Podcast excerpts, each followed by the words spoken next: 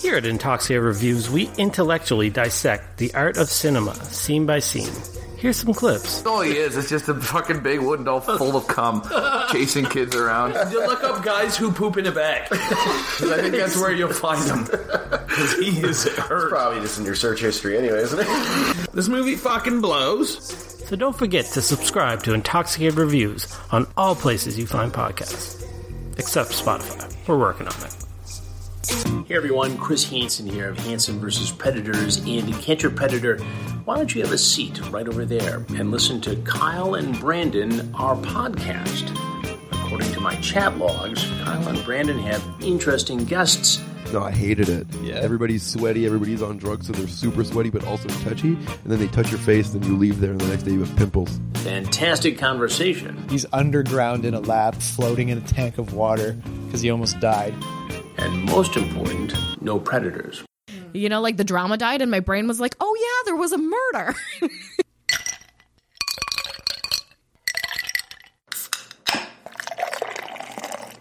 Do not take product if you are hypersensitive.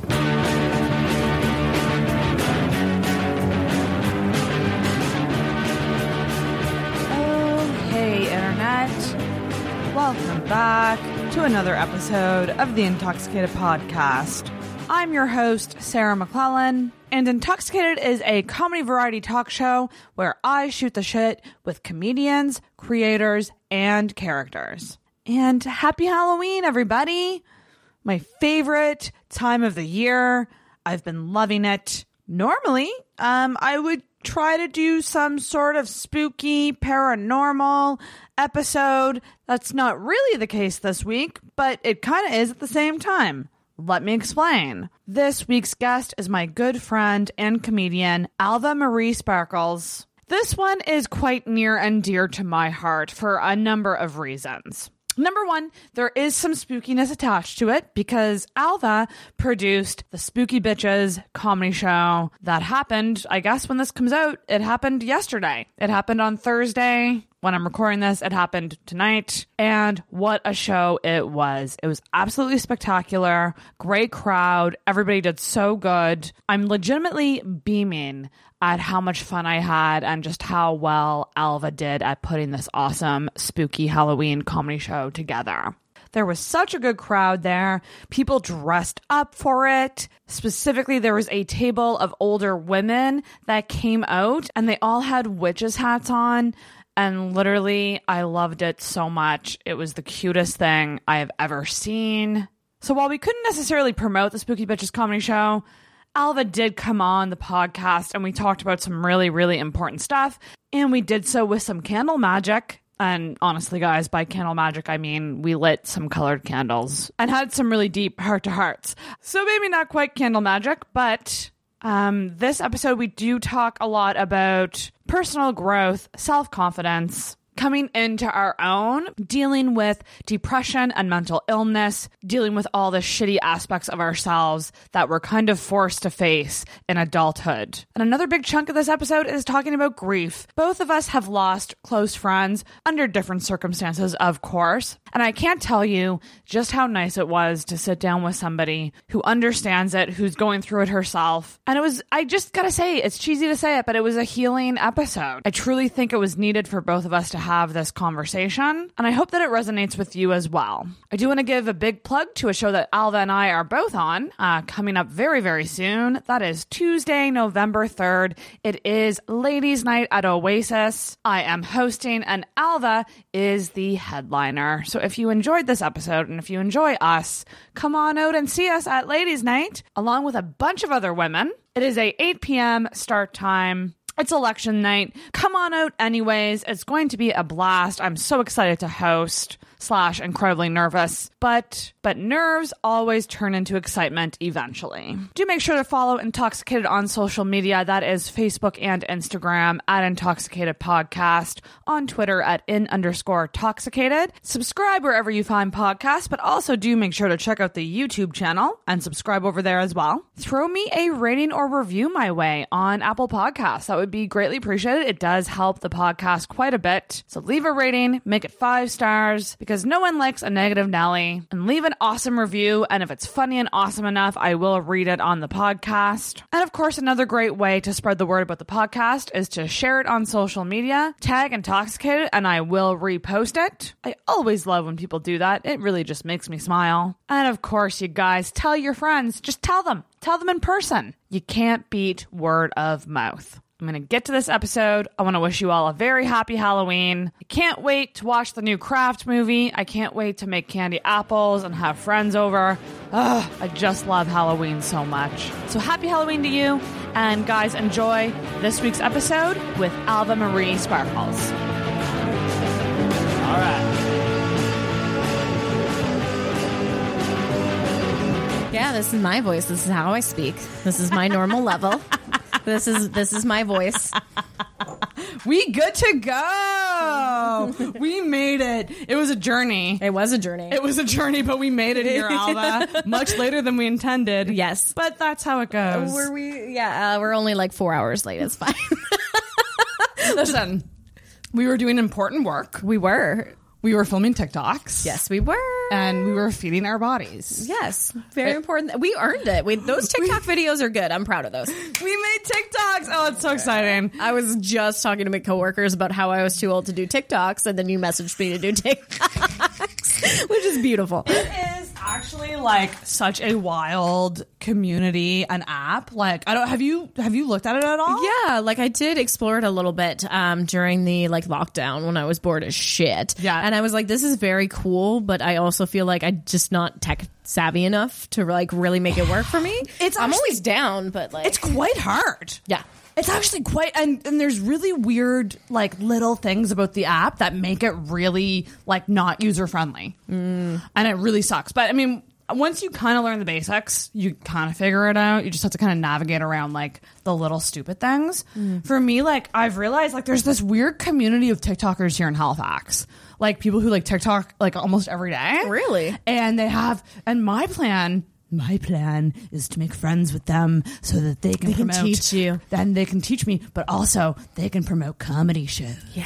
with all those followers. Let's recruit that. There's a bunch of uh, TikTokers, like there's a bunch of women doing it that I'm legit like. I'd love to have an episode of like maybe two TikTokers on, Yeah. like and find out about like it's just wild to me the idea of like filming your life every day. Yeah, but like That's also wild. it's like a very short form thing. So I'd almost be hesitant to like get somebody like that on a podcast because it's such a different format. Would they be like? Would they be able to like? Tor- you met Tori. Tori does it. Blonde Tori. oh yeah, yeah. Yeah, Okay. she does it all the time. Sweet. She's interesting. I don't know. I think you gotta find the right people. Um, but Like like, quippy people. Yes, exactly. Yeah, we'll, we'll get some TikTokers on. Um, and That'd be fun. We'll go viral. But you guys, I'm so excited. I have a very awesome guest today, a returning guest, good good friend of mine, Miss Alva Marie Sparkles. Yes, me. Excited. Welcome to the podcast again. Thank you. Thank you for having me again. It's Been about a year. It has actually. It doesn't seem like it because of the pandemic, yeah, it has been. wild. It Yeah. still feels like you and I are new friends. I can't Yes. believe it's been a year. That's Yeah. crazy. That Insane. Is it? Is it we- like? Is it bad or good that time went by so fast? I don't I know. think it's good. I think it means that we're just having fun and we're comfortable. You know. That's very true. That's very true. We wasted our lives away indoors for six months. Yeah. True. Oh God. Well, I mean, But we're back at it. You We're haven't been on since since the pandemic. How was your? How wa Well, we're still in the pandemic, but I guess how was your lockdown? Because we're not in Um, lockdown now. It was challenging for sure. Um, One of the things was I recognize that I am very, very lucky to have retained my job. Um, that was very fortunate for me. It's financially, it worked out very well for me, but it was also kind of like in a weird spot where everybody else was like chilling and doing nothing and bragging about how they had nothing but time. And I was literally working like overtime all the time. I was stressed out. I was like overworked where everybody else around me was, Was underworked. Yeah. And it was really weird. wild. It was weird. Yeah. Because I was on the opposite end. So you were on the overworked end. Yeah. And I was like, definitely on the underworked end. And I don't know which is better or worse. I truly don't. No. Uh, they both suck. They both suck, yeah. I think the ideal thing, the ideal situation would be you keep your job, you maintain the level of work. It doesn't get busier or not busier. Like, Mm-hmm. Yeah. and you just get to work from home. That would be the ideal thing. It would but be for so many thing. people. Like, there's all these adjustments to working from home. Um, but then a lot of people, like freelancers and shit, like they weren't affected because they've been used to working from home. Yes. So like those people, I think had it the best. Yeah. Because they got to maintain the routine. Mm-hmm.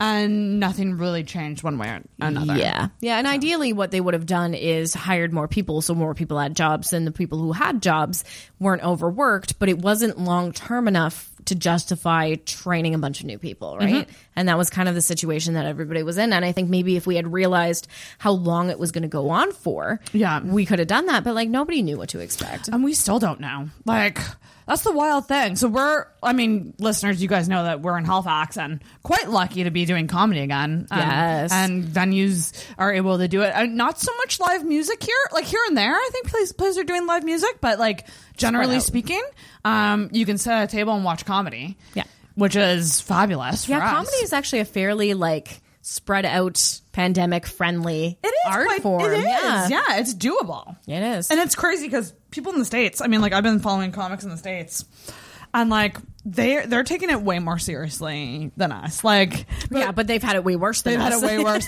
like, um, Nikki Glazer, um, like she doesn't have to wear a mask when she's actually doing comedy, and she's been she's been doing it. Yeah. So she's been doing comedy with a mask on. Yeah, which is I feel like she could rock that though. Like she is that Oh, personality yeah. type that she could do it. uh, But yeah. it is crazy. Like my one of our offices in the UK closed on Friday again because of the pandemic. Second wave kind of thing. Yeah, so that's Oh, terrifying because we're all getting used to getting back into a regular routine and it's very much around the corner that it could shut down again. so enjoy your life now. Do you know what's funny? And this is wild that I'm saying this. I would be okay with it.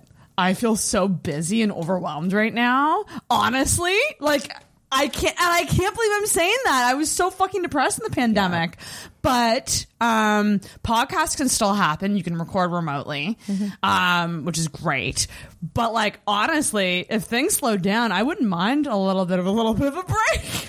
well, and it's weird because I feel like everyone was getting into the point where they were learning how to be comfortable in lockdown, Yes. and then it ended. and then it ended and then you were sprung back into things and now we're getting comfortable again but now we're getting that fear of like we can't get too comfortable Yeah. because Everybody's on the edge of their coming. seat. I feel like it's just a wild wild time but you like what did it feel like for you getting back up on stage again? It was it was strange. Like my first performance back, um, it was I very much didn't have my sea legs, if you know what I mean. Like I was still doing my first one back was actually a professional level show, which was probably Which was your first one back? Um, it was the Lawn Laughs. oh my gosh Yeah, yes. so it was like a booked paid show and I did all my best jokes. Like it there was no reason why it should have gone poorly and it didn't really. Like I definitely didn't bomb. They gave me really nice compliments, but I just was not myself. Like it was just awkward. Like the jokes were the same but the delivery was not. right oof that would do it and that was interesting about me starting Mm-hmm.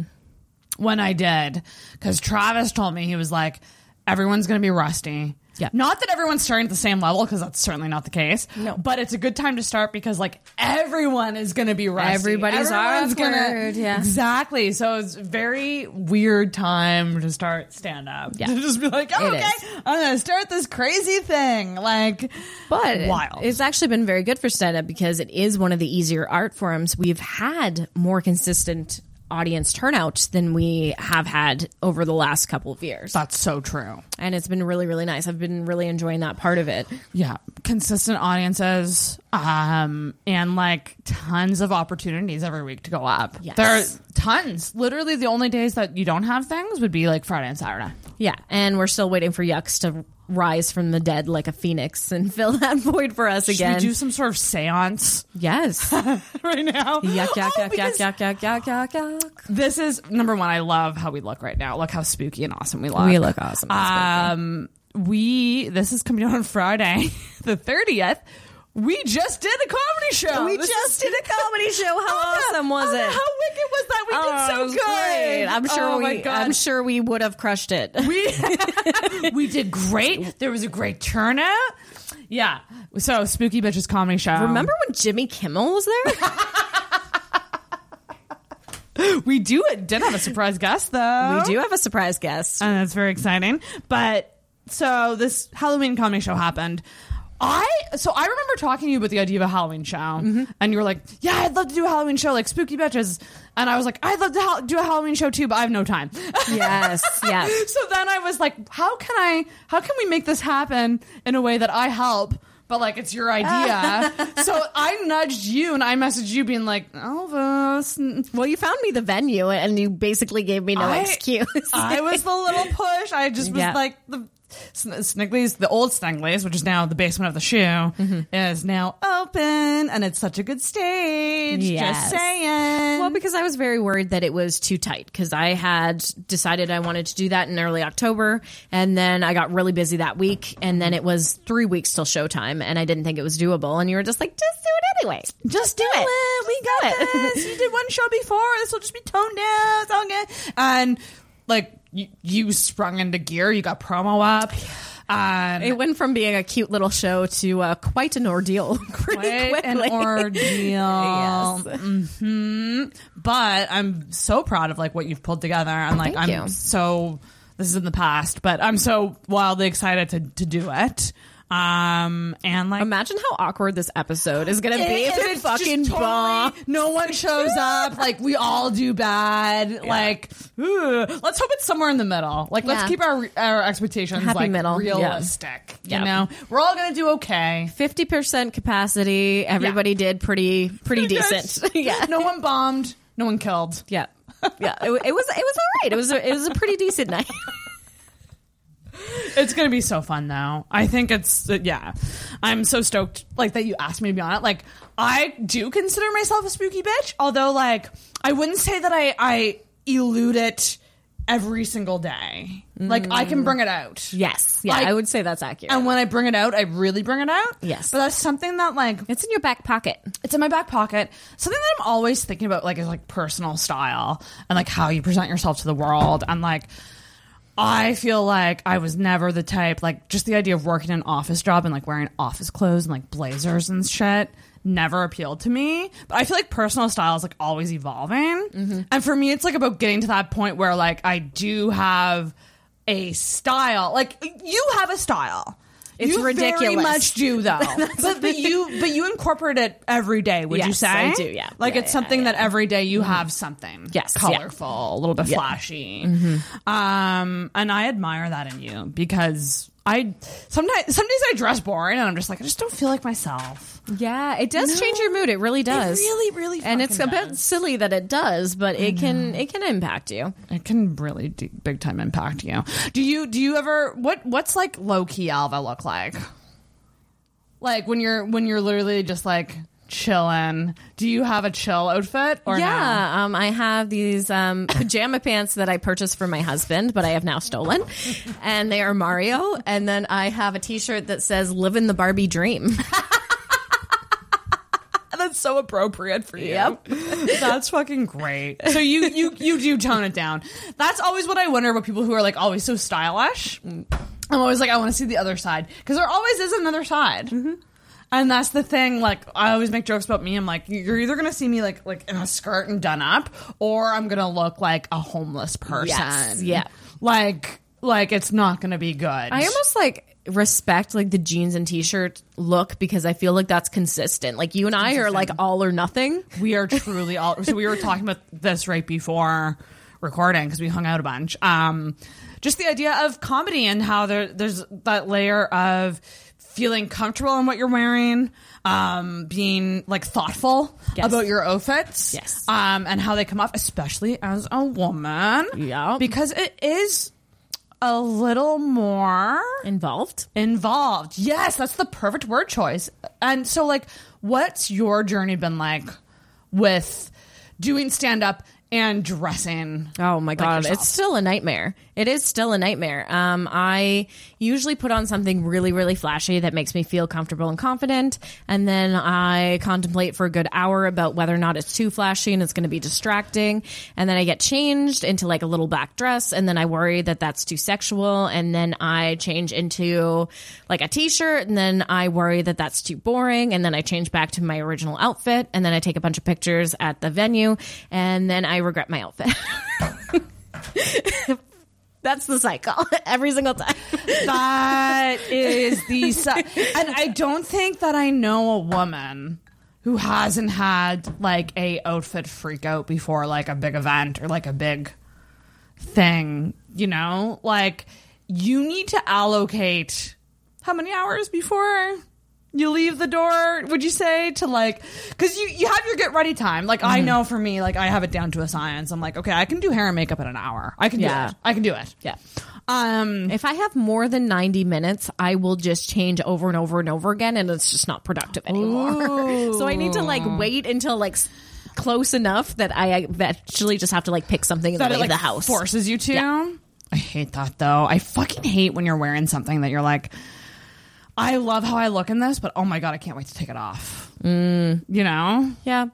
I just I feel like so much of comedy, especially for women, is first impressions, and it's so hard to know how it's going to go in terms of the way you look because you get evaluated on whether or not you're attractive. You get evaluated on whether or not you're too feminine or not feminine enough, too flashy, not flashy enough. Are you dorky? Are you punky? Boyish. Are you boyish? Are Yeah. you like there's just I feel Yeah. like people read Slutty. Slutty. Yep. Slutty's a hard one. And I used to really play up the slutty. I was doing a lot of like daddy issues focused stuff for a long Mhm. time. So I really played up the slutty. Um, and I stopped doing that just because it's like I do have a fairly like sexual style, but it's Yeah. not, I don't need to play it up. You know, That's like there's enough. yeah yeah yeah yeah And to a certain degree, the jokes should speak for themselves. You shouldn't have to wear something that oh fuck look at me Exactly. Mhm. Like you should be able to do the joke regardless of what you're wearing. Yeah. But that being said, it can help with that initial first impression. Mm, that's so true. Because I often feel like with sexual stuff or or like what you would say, I guess would be like raunchy. Like I feel like there's an element to like seeing a girl who you wouldn't expect. Exactly. And that's certainly not you and I. I think you and I are like. What you see is what you get, motherfuckers. I This like is us. boobies. Can you tell? Yeah. cocks and dicks and cum and suicide. Come and suicide. I think that's our slogan now. Do we have an Come and suicide. Can you get that added on the bottom there? in like fancy like fancy letters Yes. with some glitter add some we Oh, and just like one of these. i i uh i've been thinking a lot about just the idea of st- and not even just like your clothes style but like your style of comedy and Mm. lately and it's something that i think a lot about because when I started, I just never wanted to be just the sex person or just Yes, the, yeah. just the. And what I've come to determine, and this has been through, I'm on like set number, like I did my 21st set yesterday. Like You're I'm not, I don't, I don't know shit, you guys. I truly don't. I'm just starting, but like I going into it was so concerned about that and like trying to like trying to write clean stuff and trying to find mundane every everyday. But you gotta just funny. find your funny first. That's exactly it, and that's kind of what I've learned over this this time is mm-hmm. like I'm just gonna write what I write. Yeah. I'm gonna focus on stretching the muscle in the in the way that I'm comfortable with. Yeah. and then maybe like when I'm strong enough, mm-hmm. the clean stuff will come to me. Yeah, and I mean, I'm sure there's plenty of people who would disagree with me, but I very much think that when you're starting out, you should just come up with as many funny things as you can, and then when you get more experience, that's when you should can start like weeding out like okay this is my clean stuff. This is my you know on this topic. This is what's a good fit for this show. But i don't think you should worry about that when you're new and you're just writing stuff. Like that that Yeah. to me is something that should come later Oh my gosh, yeah. I have to I'm what's the phrase? I'm putting the cart before the horse. Is that it? Yes, yeah, yeah, I feel like my cart, yeah, I've been like pushing my cart down the hill. My Well, it's horse. because my horse is just like, slow down. you're, you're- just enjoy it. And, and I'm, I think I'm at a good place now. There was definitely a moment I would say I had a honeymoon phase and then I had like a really bad anti honeymoon phase. Yep. I, I love that you're looking at me like that because Alva knows we have a group chat, and I how many times have I said that I was going to quit comedy? Yeah, a lot. A lot. but you're still here, bitch. I'm just going to stop. I'm just going to take some time off. And then you go to a show and you're like, but I want that. Can I please have? That's exactly how it's been. And like, so like you've been in the game for a lot longer than me. Yeah. You seem to have a good handle on like when you want to do shows, when you don't want to do shows. You don't like. What's your kind of? That's one of the few things about it that I do have a good handle on. Um, yes. Well, for me, like comedy was never something that I was like, I'm going to have a career about this. I've never Yeah, been somebody who, You know what? I think that's good though. yes, Yeah. yeah. Um, it's always been if I make money doing it, great. But it's always been primarily a hobby for me, and like for me, it's been because. I do have mental health issues and I have some pretty severe depression. And usually when I do comedy, it's because I need to pull myself out of a hole. And that's when I usually start doing it again. And I get myself in these really weird kind of situations and other comics think it's ridiculous where I start doing really well in comedy and then I get really happy and then I don't feel the need to do comedy anymore. But it's like I hit my stride and then I'm like, okay, bye guys. See you in three months. That's so true. You come in waves. I do. You come in Absolutely. Yeah, you'll yeah, because I remember with you, like yeah, there was like a string of shows, and then there'd be none, and then there'd be a string of shows, and then there'd be none. So like, do you do you think that that works for you, or is that something that you you're trying to? No, I, on? I th- absolutely think it works for me. I Yeah. think some people don't agree with it. I know they don't. They Yeah. told me to my face that they don't. Um, but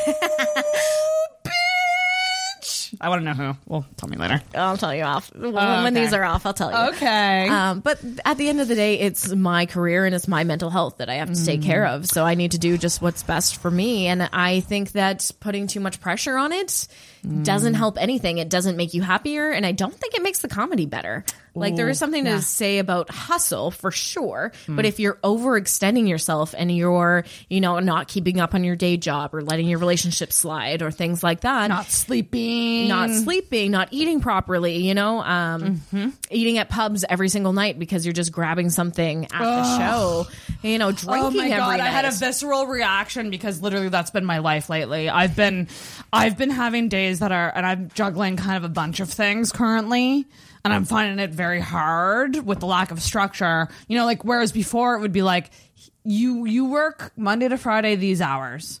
That is your work, you know, and then so it's separated, like it's naturally separated out. Whereas now it's like Everything is everywhere. everything is every day and there's all these pockets of energy and then i'm trying to manage all of it and then i go i didn't eat lunch Yeah. and i have to get to a show mm-hmm. So i guess i'll order fucking fries or Yeah. like onion rings like I can't stress enough the importance of like balance, and I think like that's something that I think you have a handle on is balance. Am I- Finally. am I right in saying that? Yeah, I mean, I will say that it took a long time to get there. Like my first year of comedy, I would go into work fucking exhausted every single day because I was doing shows nearly every single night. And then I would go out with the comics afterwards and I worked at 7 a.m. And it, it was it was just bad. I did poorly at work. Thank thank you, Lee, for not firing me. Good job. Um, but I was also on a contract and I was leaving the country soon, so I feel like they were just like, eh, it's fine. yeah. But I once I got back home and then I was kind of more settling into my roots and especially like once I got into a more long term relationship, a more long term job, I really needed to figure out how to work it into my life and not drain myself doing comedy and sacrificing everything else for the sake of it. You are like, th- thank you for saying that because I needed to hear that as somebody who, like because I've been feeling the need to keep up, the Mm-hmm. need to go, go, go, work, work, work it on, work on the stuff, do the mics. You know, there's three open mics a week here in Halifax, and and then you know then there's other shows. So you get on you get on the shows that you book ahead of time, and then you also do the mics, and. Yeah, it's um I'm finding it to be quite overwhelming with all the other I think if you life. work a full time job, three mics a week is too much. And there are, again, there's plenty of people who disagree with that. But I think if you have a family and have a job, it's it's a lot. I think that you, I think what you said right there is true. Like, I think that if you're somebody who is kind of flying solo and you, you're not necessarily like have someone to come home to or like, I don't know. I think it's ideal for that type of person. But like, Yes. yeah, if you have, if you have a partner, if you have a family, um, like you got shit to do. Yeah. And I just gotta say, posted a fucking reposted a tweet that like got people riled up. It was from one of my favorite comedians, Corinne Fisher, who was like pretty much I don't have my phone on me. But it was essentially just like so much of women's jobs and like relationships is like making the guy feel better. Yes, yeah. And the emotional work women have to do in addition to all the other things we have to do mm-hmm. is a lot. It is a lot. So, like, I don't know. It's just something to consider when well, we're not talking even about like hustle. the emotional exhaustion of that, but also if you're a young person who's gonna go to a bar almost every night of the week anyway, if you do that for comedy, it's not a big deal. But if you're somebody who going out is like a treat. And I'm at that stage in my life. Like going out is a treat for me now. And I can't really justify just going to a bar every single night. Yeah. No, It's because there is it, it is a tempting um culture to stay out and you see people hanging out and it gives you the serotonin so you're like i'm gonna stay out Yeah. and then you know you have a drink before you know it it's past midnight you have to get a cab home like it's just um it's a lot Yeah. it is a lot and uh it's something that every day I'm like, you got to be more balanced. You got to be more balanced. You got to be more balanced. You got to ha- take some you time. You got to take some you time. And I'm like, I'm so bad at taking me time because even in my me time, I feel like I'm doing work. Yeah. Or you're just guilting yourself for not hustling. yeah, like even in my me time, I'm like, I could be writing a joke. I could be writing. Yeah. like it's What should I be doing right now? Jesus, like I don't remember the last time that I just like. Uh, I actually do. It was a, quite a while ago that I ate a meal just for fun, not for fuel. Yes. Like even tonight, that was fun, but it was kind of for fuel. Yeah, exactly. We were like, we got to film some videos, get something in our faces, and then record. Exactly. Yeah. Like I, I did dinner with my friend Danielle at um, Ronaldo's like months ago, and it was just a very nice friend dinner hang. Mm-hmm. No other plans on the books, and it was just so nice. And I was just like, there's so many times that I'm so rushed that I'm like literally eating as I'm running around the apartment. Yeah. And I'm just like, holy shit, I gotta get better at managing my Yeah. time and my day. Yeah. Because it does exhaust you and you will burn out. Burnout is fucking real. Yeah. All of my meals now are just what is close to me and that I can afford and Right? quick. Oh my God. That's all it is now. And I lost so much weight. Well, so much, like 15 pounds in the quarantine. what? but I've gained it all back since I came back because it's just not being home and not being able to manage my life in that way. Like Mm-hmm. it just it I lost control of it so fast as soon as the world bent, went back to normal. That's wild. Yeah, so many people have been up and down with weight stuff. I mean, ugh, I still just I anyone who has it in their life to like allocate an hour a day to working out. Yes. I mean, I'm just so fucking jealous of you. Yeah. Well, I liked working from home because I could just like sneak in quickie like 5-minute workouts.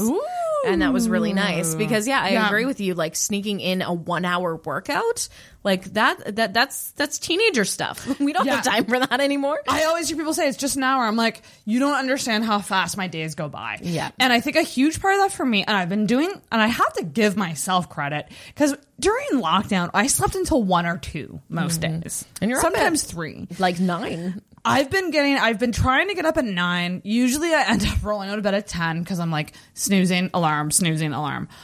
And I know that, but I also know that like so much of that is me fucking staying up so late. Yes. So each night I'm like trying to like Well- go to bed a little earlier each time. And it's not like you're out just having fun or just watching TV. You're usually hustling at night. You're editing podcasts. You're putting out promos. You're doing stuff. Yeah. It's it's a lot. It's it's it's something that I I truly I think even now that I'm doing stand up and I really have been loving doing stand up, but I'm like, you know, pulling back on the podcast might be something I have to do whether it's changing to a bi-weekly No. schedule. I disagree. You don't think I should pull back? a lot of people think I should switch to bi-weekly. Yeah, I mean, you could. I'm not going to tell you not to do that if that's what you need to Oh, do. I for would you, never do quit it. I would Yeah. never quit it. I would never quit it. I just I love the podcast. I know, and I love doing it too. And I and I do still feel like the podcast is still my like my place, my baby. Yes. My thing. Your And brand. Podcasting is I think what I want to work in, hopefully. Uh so it's just one of those things where yeah, the more you have going on, it, it really makes you realize like how little time we take for ourselves. Just ourselves. Yes. Just uh, literally to like date ourselves. Mm, yeah, that's true. Oh, also, guys, we have candles here tonight, and I'm going to light them now. So these are spell candles, and Because so we're the- witchy bitches. The different candles mean different things, and we picked pink and blue for Alva. And what you're going to do, um, once we get some wax going there, we're going to put some wax in. Is this your trick to make it erect? Yes, it is. I just so pink. yes, I did. Um, is typically a like a self love. Um, that's what it means. And blue, we read the meanings earlier and we picked them. Is forgiveness and healing. Forgiveness and healing. So I think that that's perfect for this episode. 'cause It's we're, perfect. We're talking about confidence. We're talking about um, self esteem stuff, but also like the healing thing. So the con- the Spooky Bitches comedy show, probably to to people on the outside, it's just like a fun show with spunky women. We're doing comedy in a basement, five dollars. Halloween, come on out, we're gonna dress up. But Yeah, it's buddy. more than that to you. It is more than that to So me. what? What inspired it? Uh, yeah. So the Now short start crying. The short answer it was um, my therapist suggested. it. Did she really? Yeah. Is it a she? He. He. Yeah. I don't know why I assume women see women. Yeah, I requested LGBTQ, so they gave me a gay man, which is wonderful. He's lovely. Oh, lovely. The best kind. Also, I called the last one a DILF, so I'm not allowed to have a straight man anymore. Wait, you called him that to his face? Hang on.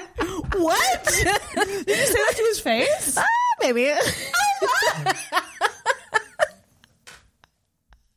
How did that happen? I don't know. I think I said something offhandedly. Anyway, Oh my god, that's so funny. Just the idea of someone like firing you as a client for that reason is hilarious to me. yeah. So don't do that.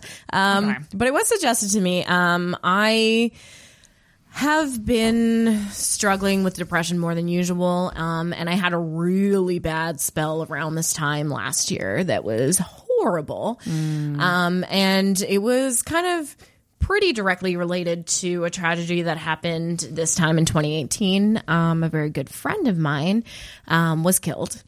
She was very young. She was 23 years old. She was recently engaged.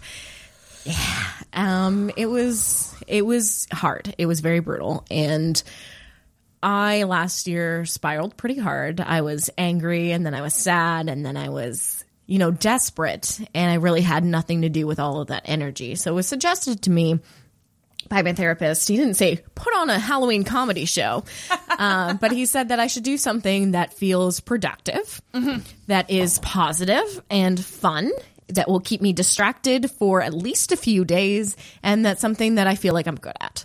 So I was like, mm. sweet, I'll host a comedy show. That's amazing. Yeah, and which that's such good advice too. Right? He's the, great. The productivity thing is so huge. Just the idea of feeling like you have something to do, like something outside of your job, Yes. Um, that you, you can do and put creative energy into. And be proud of at the end. be proud of and because that's the thing about shows like you do see the direct result of your work Yes. um whether you think it's worth it or not i mean that's that's up, that's up to you uh, it depends on what your definition of success is Yeah. it's not always about um money or making profit um but like i think most people who do comedy shows want to get a good crowd they want to curate a good lineup they want Yes. to you know things like that and uh it's that's really good advice It is, and it's been really, really good for the most part. I really enjoyed putting together the lineup. I really enjoyed, you know, you helping me with booking the venue and then putting together promo. Yeah. I feel like that's the first good poster I've ever made. So adorable. Um, and It's I so feel, adorable. I feel like the um the people that I put on it, um, I was originally only gonna have like a couple of comics, and we ended up having to expand it just because one of the people I wanted wasn't available, and then another was only comfortable doing last like less time after the pandemic. So we ended up expanding it a little bit more than I had originally thought. But I still do think that the people who are on it are very they very much have this little pizzazz to them, you know? Yeah. We're spooky we are spooky bitches. We're we spooky we bitches. look like we could have cast a spell. Yes, in our day. absolutely. Yeah. Oh, we look like we could cast a spell now, bitch. I'm grasping rose quartz as we speak. No, I'm just joking. That's in my bedroom by my bedside table, where it should be. Which is so far away from here. No, but like, yeah, you had a you had a vision. I like, did. Here's the thing: not all comedy shows have what I would say, and I'm trying to pick the right word to describe this, but like a stylistic vision. yes. or like a branding. Like sometimes it's just a normal comedy show at this venue, Which is and- fine. and which is fucking fine. Yeah. But like you're a very creative person, you're a very stylish person, Yes, and I very much wanted a specific branding. a sp- specific branding. So like you you rolled with it, and it's happening. But um, has it? So like, I mean, we're a couple days away from showtime. Mm-hmm. Has it helped um with grief, sadness, all of those ickiness? There's there's been up and downs, um, and I don't want to get too heavy into this, but there was also um, a lot of backlash and a lot of drama around this show specifically, which I feel is heavily rooted in the gender issues in the comedy industry, and I think it was largely r- rooted in a large misunderstanding and a lack of communication. Um, but Yeah, it's that's those two words are huge. yeah.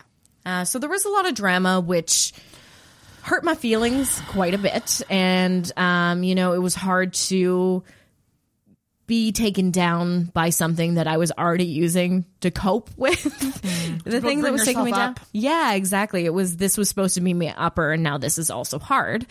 That being said, though, it was plenty distracting. It did that part very, very well, and um, one of Maybe not in the best way. maybe not in the best way, maybe not in a healthy, productive way, but it it was very distracting. Yeah. And kind of when the drama cooled down, I had a big old cry because I felt like I could finally just like focus on the thing that I was originally focused on. You know, like the drama died and my brain was like, "Oh yeah, there was a murder."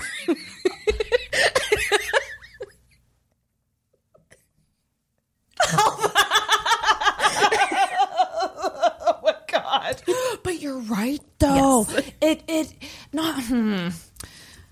Hmm, We're gonna have to be careful how we talk about this because I don't I don't want to get too specific. But well, and I don't want to upset anybody but also this re- is I I want reignite peop- I also want people to remember that intoxicated is my space that I invite people on to talk uncensored freely about about things that are going on. And this is just what's going on. And you're a good friend of mine that I would have had on anyways.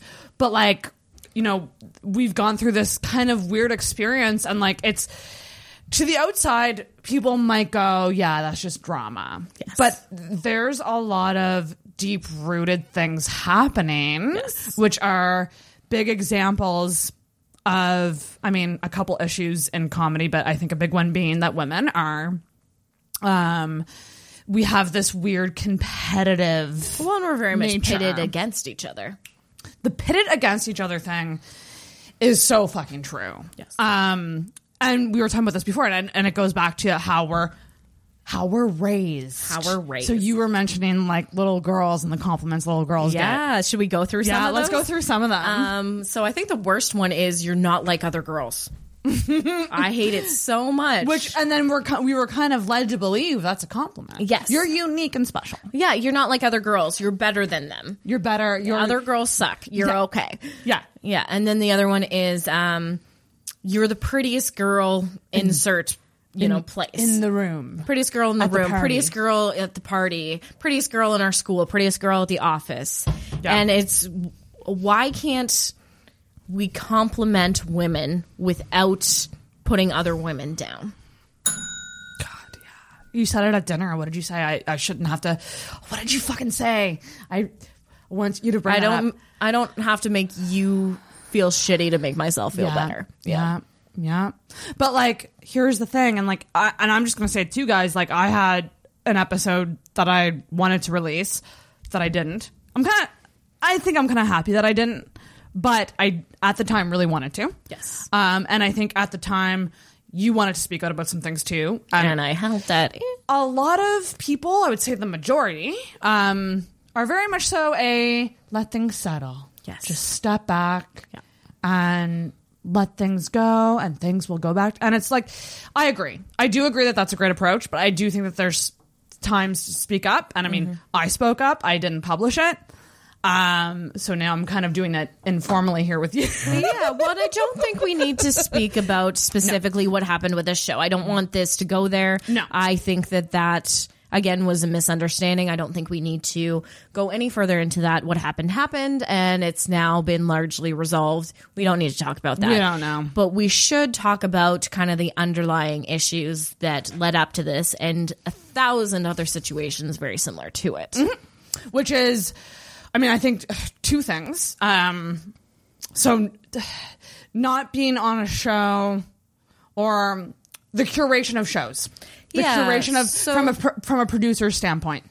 So there's a trend right now to have ladies' nights are all women shows. And I do think it's a good thing at large right now because there aren't a lot of women in comedy. And I feel like a lot of female audience members want to see that. And it's a good opportunity for a lot of, especially new female stand ups. Mm-hmm. But then there's this kind of hidden secondary expectation that any show with a lot of women on it is a women's show and therefore should book all of the women. Mm-hmm. And I would very much like to see us get to a point where women's shows aren't required, where mm-hmm. there's just enough of us on every single show that it's no longer a viable gimmick. Mm-hmm. the gimmick thing is huge and trust me i'm a fan of like ladies night at oasis that was my second set i'm hosting it baby coming up on november 3rd with the headliner miss alba marie sparkles So, yeah, so let's not burn that too hard. we're, we're a fan of ladies. Like We are a fan of because we love nights. what Oasis does because mm-hmm. no other place is doing it. Number one, but I think what you're what you're getting at is is like we got to build these women up so that we all can be more represented on shows as a whole. Yes. but part of building us up is doing I would say like ladies focused shows. Yes. that's that's a step. It's a Yeah, step. It is a step, absolutely. And I think it's a good thing for right now. But again, I would love to see a point where we don't feel it's required. Like, if you had an all men's lineup and made a big deal of it, how dumb would that look? That's the thing. Have we ever seen that happen? Like, have Oh, we ever yeah. seen? Have we ever seen? But have we ever seen like an op- like just a regular old like not a pro paid show, but like just an all male open mic and have a male go? I'm not on that. Yeah. that doesn't really happen because guess what? You can get on a lot of shows. Yeah. because there's a lot of you, and it's different And for us. all male lineups happen naturally all the time by accident. It's not something y'all have to plan. so fucking true. Like they're literally just like, oh, this is who we. Got. Oh shit. well, and with my show, like I booked the people that I wanted, and the fact that it was going to be an all ladies show was kind of an afterthought. Yeah. that wasn't part of the original plan, but it was just like these are the people that I want to have. This is kind of the aesthetic, and then I kind of leaned into the witches thing, and then I was like, oh yeah, I have all, I these are all girls. Yeah, exactly. Yeah. exactly. And also, too, people have to keep in mind as well. Like we, like I, um, the venue was only giving us an hour and a half. Yes, Total. yes, Total. yeah. So we, it's kind of running a tight ship. It is a very tight so ship. we couldn't book like well, and 20 I comics. put it together in three weeks too. That's right. Like it was. It's like a together- shotgun comedy show. It is a shotgun comedy show. Yeah. And it was originally supposed to be this sweet little unimportant drop in the bucket little thing and then um the further I'm one of those people that the more something is uncomfortable for me, the more somebody tells me I can't do something, the harder I'm going to go at it. And like the worse my depression got, the more like my urge to lean into comedy got. So it kind of just like grew into Wow. quite a large thing. a monster, yeah. which is appropriate for Halloween. Yeah, it is a monster. It's a Halloween monster. I think an important thing to talk about, and this is not just gendered, this is overall in comedy, is the feelings of e- your ego being attacked because you, for whatever reason, you feel like you're at a certain level based on what you think of yourself, what mm-hmm. others think of you. So if you're mm-hmm. someone who's getting complimented a lot Yes. in the comedy scene and people, you know, outwardly support you, how do we deal? Because we're all going to get these feelings Yes. of insecurity. Like I got, I had it happen, I think once when I was very new going, oh, like I'm not I, I'm not that good, mm-hmm. and and this other newbie is is really killing it, and I had that feeling of insecurity, and I sat with it for like two days, Yeah. and I had to fight the urge to stop myself from saying petty things, Yeah. from comparing. From going into like a negative spiral of like negative self talking myself, mm-hmm. and it was hard. It And is I hard. Kept it the fuck It's off social to- media though. It's hard to swallow your ego. It really is.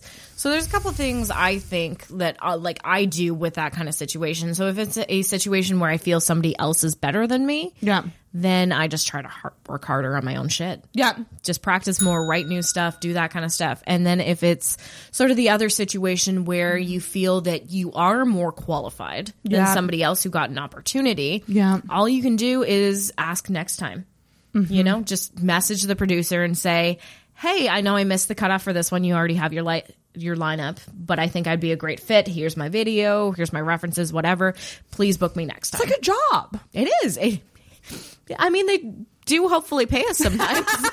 but you need to approach it like that. Like like the producer is your next boss. yeah, you need to apply for it in kind of a way. And it's a much like more casual and more nuanced kind of application process, but you can't expect to just be given opportunities without ever asking for them. Mm-hmm. And I feel like that's mm-hmm. where a lot of people struggle and I feel like a lot of women struggle with that because we're bad at asking for things. Mm-hmm. And if you've been offered spots consistently, and then all of a sudden you ha- you're the one who has to go to the producer, that can be very uncomfortable. Very true. But how is the producer supposed to know that that's something that you want if you never told them? That's right. Yeah, advocating for yourself. Yes. In a in a professional way. Yeah. In a mature professional way.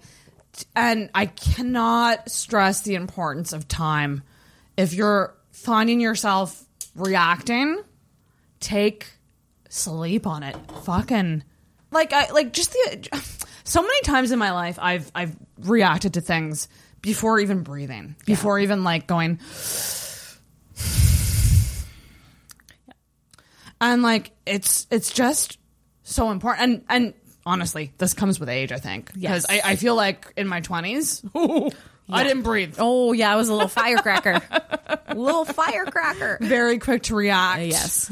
Um and jealousy is, is is a hard jealousy and i think like yeah the feeling of like you're not good enough Well, and Very jealousy is a tough one because we're still not in a place in our society where it's okay to admit jealousy. we're not for the most part. I mean, maybe in retrospect, way after the fact, but it's still one of those emotional blocks that people don't really like to admit that they experience. It's very highly uncomfortable Yes. highly uncomfortable. Um, Whitney Cummings had Nikki Glazer on her podcast, and one of the things they talked about is how they were both so intimidated by each other. Yes. like they were just like very openly like. I saw you killing it, and I didn't think I was good enough. And they're like, I saw you killing it, and I didn't think I was good enough. And it's like you and I talked about this in our first episode, just like the intimidation factor and how it's just so you you truly have no idea what's going on in someone's brain. Like the person who you think is killing it probably thinks they're shitty. Yeah. And just, which is wild. just talk and help each other. Talk and help each other. Yeah, ask That's for advice. you can do.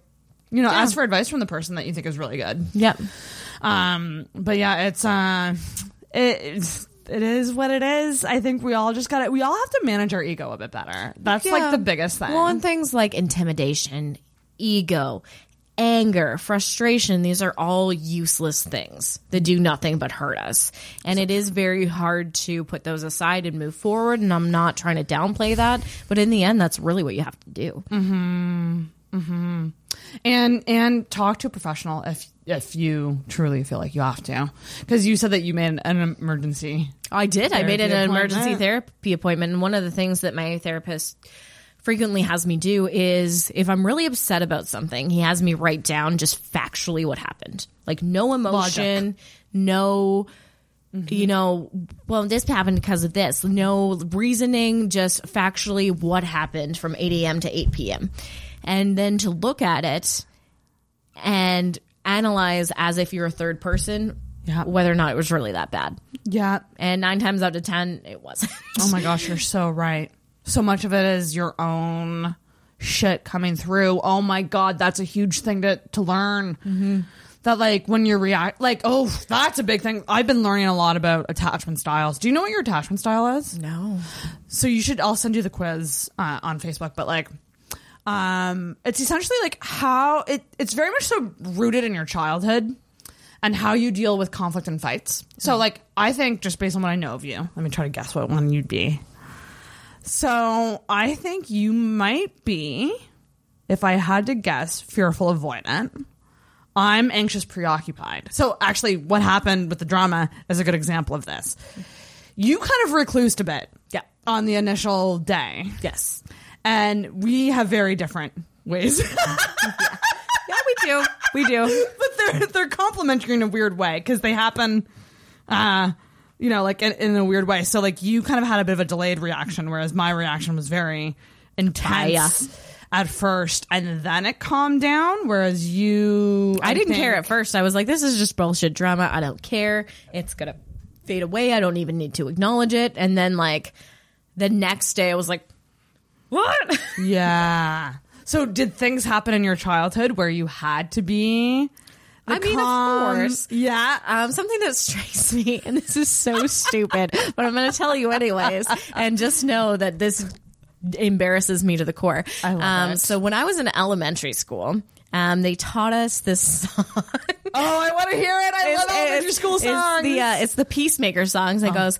Peacemakers talk about it. They don't fight about it. They want to make up and be friends. um, and then there was something about like if you're mad, you should like walk away and cool off before you talk about it. That's legit advice. Um, I mean, you would think so, but you there's been so many times in my life where I'm like, you know what? I'm gonna just let you cool off, and then that just makes the other person angry and angrier because they feel I'm ignoring them. Yeah. I think, yeah, so I'm the one that's freaking out. Anxious preoccupied is way more like, like, you just don't want to lose that control. And so you're trying to like control it. And that was very much so me on the first, first day of that whole thing. But it's just interesting. Attachment styles are, um, if you look it up, it's, it'll give you percentages. So like for me, I'm anxious preoccupied, but a close second is fearful avoidant, Okay. which means I'm a shit show. Um, Shit show. Secure is the one that you want to be aiming for. So secure is like obviously like you're good in yourself. You're not going to react out of anger. Like you just you feel secure. Mm-hmm.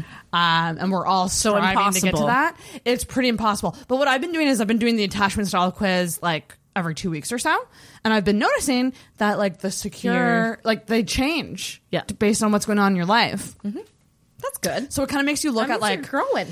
I'm growing, baby. But it makes it does make you look at like your relationships and Yeah. like that's something that like I feel like I've been struggling with, which is like interpersonal relationships, just because I've been so busy and I feel like I'm not creating space for friendships, and I feel mm-hmm. guilty about that sometimes. Mm-hmm. yeah. No, that's true. And friendships are very important. They Yeah. are very deep connections that, you know, create so many opportunities in our lives. So many, and you're someone like who's been awesome enough. Um, to ask me to hang out like outside of comedy stuff, which is so nice. I like I've you. turned you down. Yeah, I've said But I keep fucking I've- asking. I've said I can't. I'm too tired. Because lately I've just been I've just been feeling like I've been burning the candle at both ends, and like at the end of the night I'm just like I all I want to do is lay on this couch and watch an ASMR video. Yeah, but that comes also back to like the communication thing is Yeah. if people know that it's not personal and you just need your you time, then they should be fine with you saying no, I don't want to hang out, and then still ask again later. exactly, exactly. Oh, that is so, and that's such a that's like such a key thing with female friendships, the communication thing. Yeah. which is why I really like our dynamic because we seem to know each other well enough to like know like I'm depressed. not- Talk to me later. Yeah, exactly. Yeah. And I remember that day, like, just because you were at the helm of the show and I had a part to play, but it was you you were at the helm, you're the head honcho of it. Um like I felt so like I just I hope Alva's not mad at me. I hope Alva's not mad at me. Oh and my you god. sent me a message. You were like, as long as you're not mad at me. I was like, bitch. and you were like, if I was mad at you, we'd still hash it out and be fine. yeah. Calm down. Bitch, I tell you. yeah, yeah, yeah, yeah. Oh my gosh. Yeah, no, it's um it it's it's really good to know when people know you. Yes. It's a really comforting feeling to not feel like feeling misunderstood, I think has been like the biggest challenge of my life so far. Yes. And I'm very much somebody who values my alone time. And it's something that I need to have, or I turn into a very unpleasant person. Yeah. And it's just like I need that internal time to just reflect and to learn about myself and to just figure out what I want. And mm-hmm. I've had relationships in the past, you know, both friendships and romantic ones and all that kind of stuff where people think that I'm giving them like the silent treatment because I don't want to interact. And I've had to learn to be very, very clear and be like, no, I like you. I'm not mad at you. Yes. I just don't want to talk to you for the next two hours. That's attachment styles though. Yeah. So that's you going, I need to avoid like I need to be recluse a bit into Yeah. my and like into my introvert version of yourself. And like that's the importance of attachment styles because if you know someone else is like way more like, no, talk to me. What's wrong? What's going on? Yeah. Like, and that's very much so me. Like, I'm like, talk, talk, talk, talk, talk. I want to know everything. But then if you know that, that about me, you know, you would know to say, I just need space. yeah. And then you telling me that makes me feel less anxious. Yes, because then you're in a loop. Yeah. You know what's going on. Yeah. Yeah. And this is why it's important to fucking communicate. Yeah. And communicate when you're not freaking out and be honest. Honesty is huge. Uh, it's really hard sometimes, I think. What I I think. Think that a big problem is that when we talk about relationships and working at relationships and communication and all that stuff, people always assume that it's like the romantic relationships, Mm-hmm. where it is important in every single relationship you have, be Oh it like platonic or even work relationships or family relation. Who it doesn't matter who it is; those same rules still apply. And setting fucking boundaries, motherfucker. Oh boy. I have been learning. I don't know if this is the full moon. I don't know if this is 2020. I don't know if this is like my hormones. I, I, I, I truly don't know what's going on with me lately, but I've just been very much so analyzing myself. And um, one thing that I've learned is that I'm shit at setting boundaries um, and then I end up resenting people, and that's not a fun feeling. So I've been learning to set boundaries lately. Like, I think specifically with work stuff. Yeah, like you've been doing too much of- for people. Yeah. and just being like, I'm not available at this time. Please stop. Yes. Like stuff like that, and you can you can translate that into friendships. Mm-hmm. I mean, you don't have to be a bitch about it. No, no, and, and don't be. You shouldn't be. But it's it's the same thing of me being like, I can't hang out tonight. Like I really want to hang out tonight, but I just can't. Yeah. I'm emotionally exhausted. And then you go, I understand. That's a boundary. Can I disclose a pet peeve? Please do? Is it about me? No, no. He's so defensive. Anxious, preoccupied. Um, did I displease you? How can I make you happy again? What, tell me the bad. What did I do wrong? What is your pet peeve? Uh, when you don't want to do something, so there's like an event or something, and you don't want to go, or somebody wants to go hang out and you don't want to go, and they like demand a reason for it. Oh, I, I hate that. That is such a like 20 in your 20s type of thing. Yes. That should not be a thing in adult life. No. You don't owe anyone anything. Although I will say, I have been on the other end of that. Um, and I think it's just, I think um, it's just my extroversion of like, I just want connection. I just want to be around people. Why don't you want to hang out with me? Mm-hmm. Yeah. Why don't you like, and it's just, again, anxious, preoccupied. I just go into that like, I must not, you must not like me. What can I do to make you like me now? Yes. But now that I'm fucking exhausted, I see the other side of like, Yes. I don't owe you a reason. I'll still, pro- me personally, I will still probably give one. Yeah. But that's just me. Yeah. Well, and it's it's a difference between are you asking me why because you want to make sure that we're good or because you want to analyze whether or not I have a good enough reason and you want to force me to do it anyway. Yeah, that's very, very true. Because like usually my reasons for not wanting to go out is like my dog seems nervous. and I just want to hang out with him. Oh my god. Like- yeah, and most times my reasons are like I'm pooped and I need to recharge. Yeah. Um. Yeah. It's. I notice like sometimes people are just like I'm just not free that night, and that like I feel like that's a really good way to say it. Mm-hmm. It's just like oh, okay, they got something going on. Man, that's ballsy to ask what it is. Like I would never. That's so ballsy. yeah, I feel like I don't have a lot of friends like that anymore for probably good, reasons. I think if it's like, I think if it's like a special occasion or like a really special night, Yeah. I would want a reason. Oh yeah, like if it's your wedding and you're just like, nah, I really wanted, I, really wanted to smoke a joint and watch The Grinch for the seventeenth time. I can't help but think of Adrian because when I think of someone who's like so organized with her planning and like her plans and I think of her because she has her awesome little agenda that she swears by and like that's her thing. Like I haven't been able to keep a routine. Like I think I tried to do a physical planner for a while. That didn't work. I moved to Google Calendar. I've been trying the Google Calendar thing. It's going okay right now, but you have to get in the habit of checking it. Like a calendar is useless If you don't look at it, if, if you're not in the habit of checking it every day, but she like has it on lock. Like she's like, this day I'm doing that. Like you could ask Adrian, four weeks from now on a Wednesday night at 6 p.m. Can you do dinner? Like she would be like, let me check. yeah, Like she absolutely. She oh momager. Momager. We love you, Adrian. We love you, Adrian. And that's not at all an insult. I No, no. I truly strive to be like Adrian Yeah. in terms of that, like the organization aspect. I feel like for me, like you mentioned that I have a really good stride in terms of like knowing when I want to do shows and when I don't. Mm-hmm. But in terms of all the other aspects of my life, I still don't have that balance. No. And I feel like I very much will be in like a really good state and I'll be like, okay, like payday just came, I have money, I am well rested right now, I don't have a lot of stresses right now, and then I'll want to be very extroverted and I'll book myself for like the next three weeks. Solid. You'll overbook. Yeah. And then I overbook, and by the end of it, I'm like, I don't want to see anybody again for a fucking month. That's wild because I more so now than ever I've just been so spontaneous with plans. Mm. Like I'm like a couple, like that, though. A couple days out trying to make a plan.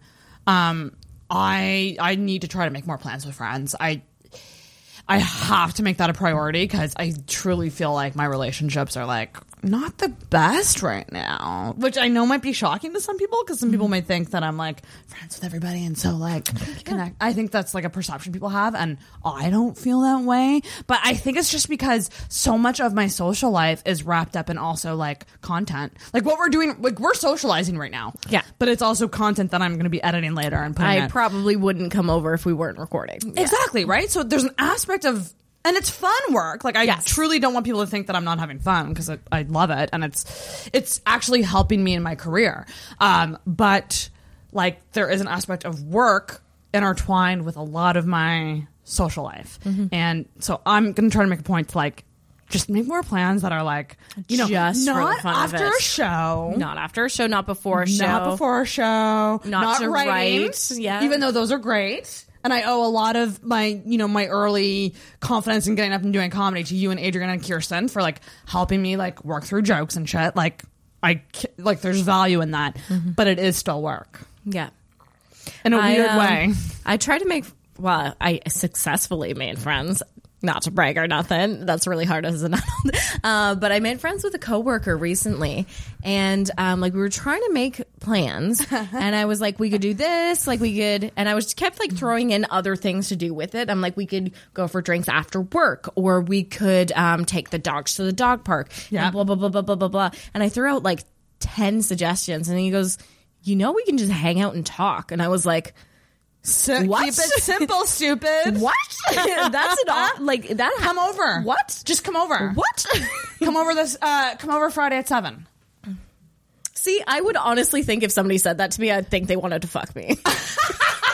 I mean, that's true too. if it was like a straight guy friend, yeah, I would think that. oh, if it was anybody, I'm just, I'm very egotistical. But it's so true. We try to. Um, I think so much of it is like we try to add on to our day. Well, For we try to blanket the fact that we just want a human connection. Oh my god.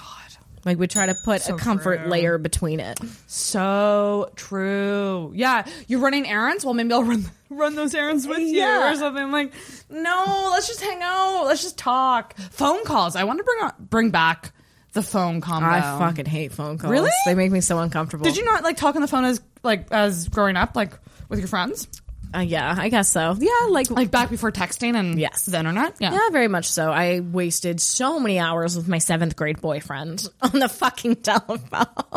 like probably like ten hours a week. Oh my god, that's funny. it's a wild way to get to know someone. I will say that.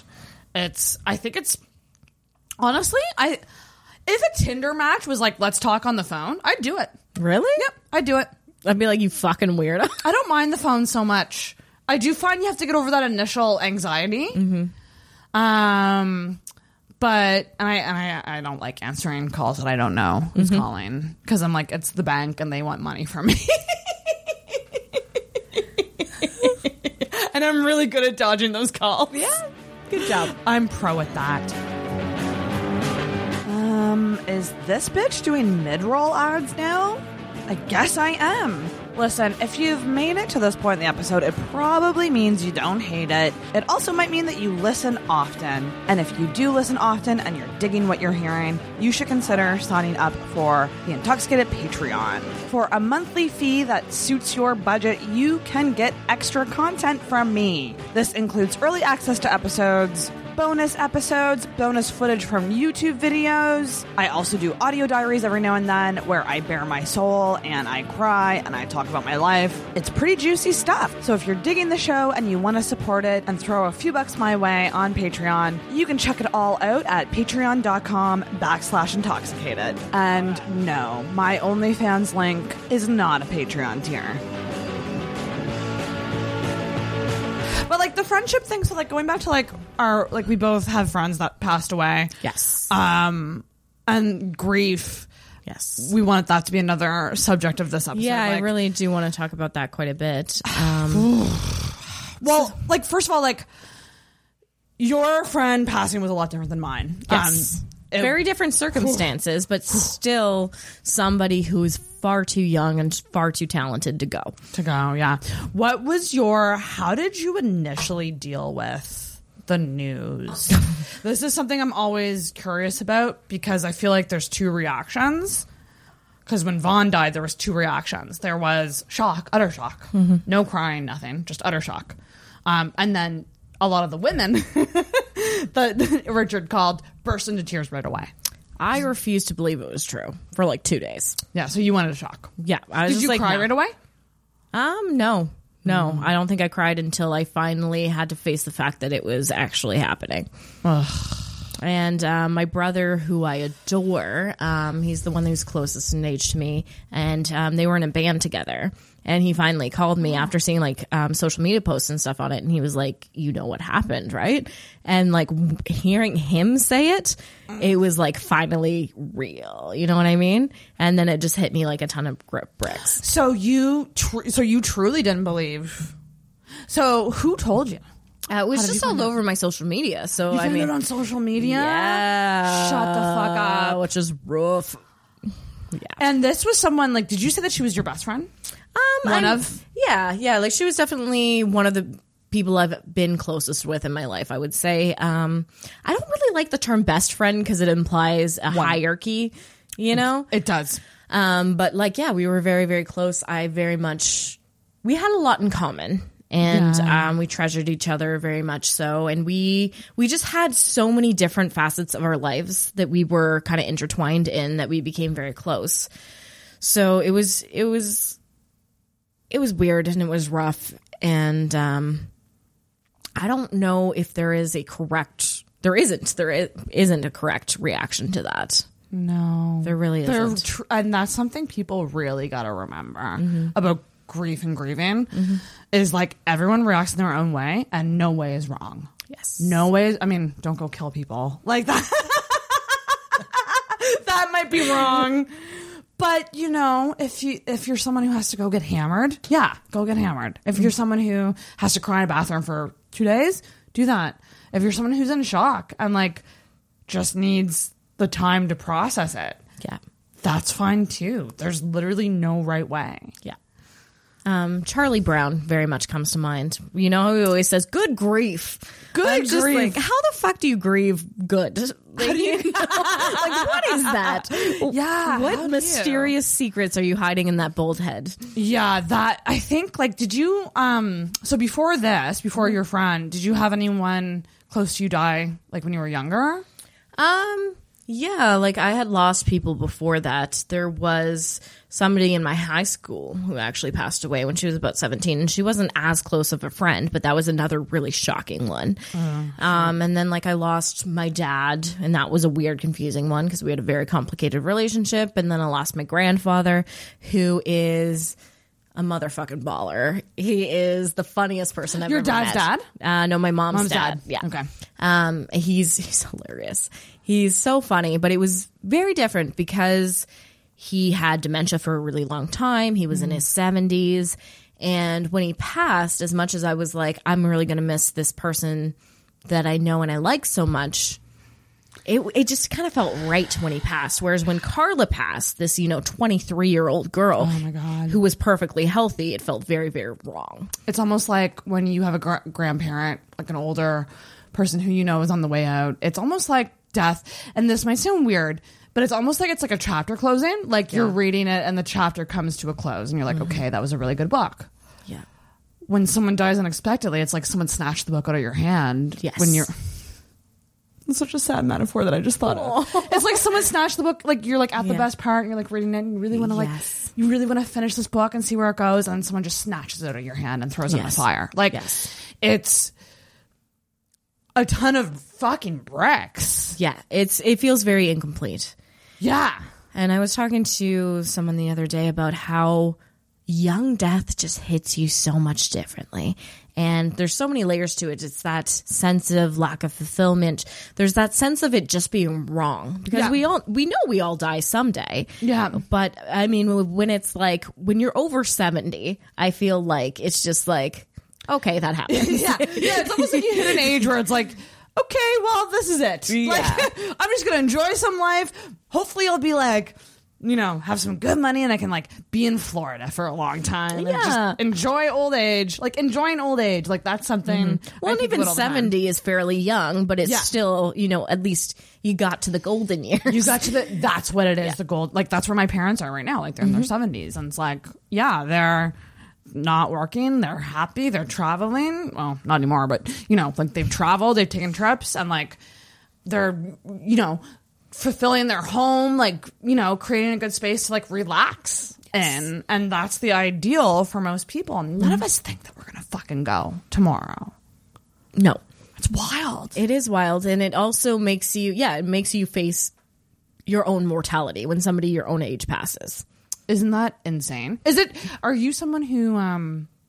Do you think about your own death a lot? well, I've been you- a suicidal person for as long Yeah. as I can remember. So I've thought about death a lot. But I think one of the reasons why I was always fixated on suicide is the sense of control mm-hmm. that comes with that. Mm-hmm. So the fact that, you know, with my friends, somebody else took her life mm. and the lack of control that comes with that, mm. I think was very, very jarring for me.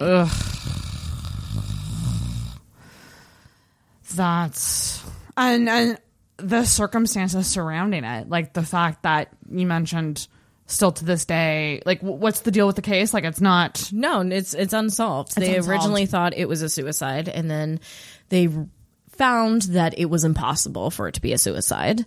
Um, and then because she was on drugs at the time of her death, and not like anything crazy, but she was on illegal drugs at the time of her death. They essentially said it was sketchy and they refused to continue investigating. And she was somebody who, like me, uh, was estranged from her family from a fairly young age. So there was no next of kin to really push it. Which is a whole nother thing that I'd like to talk about is the whole idea of family and next of kin, because so much about our society and the laws around grieving is centered around either you being married to someone or having a blood relation. And there are so many other people that you can grieve. Yes. So so people who aren't next of kin can't fight that case. Is that unless they were either like named in a will Right. or like can spend a lot of money on a lawyer to right, right, right. So there's very in your situation, you couldn't do anything. No, there was very there was very little that I could do to be like, hey, can you uh, find out, please, what happened? Oh my god. So I mean, and I think that's like the reason why I'm still so unsettled with it is because it's just like the uncertainty of never knowing, but more than that, like the feeling that nobody cared. And that probably in your mind, and maybe, and let me know if I'm wrong, but like, do you kind of feel like in a way, like it's unfinished business? Like It is like for very her, much, like like so you're kind of thinking like this needs to be solved for her. Yes. Like wherever she is, Yeah. like wherever our, our people are when they Oh, die. she's in hell.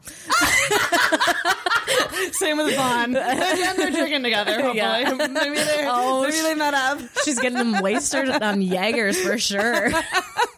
but there is this weird sense of like i don't eh, listen i have a weird a very weird relationship with death too. Like i i would not never say that how do i say this? I mean i have a joke about it. Like i would never say that i've been had a plan for suicide.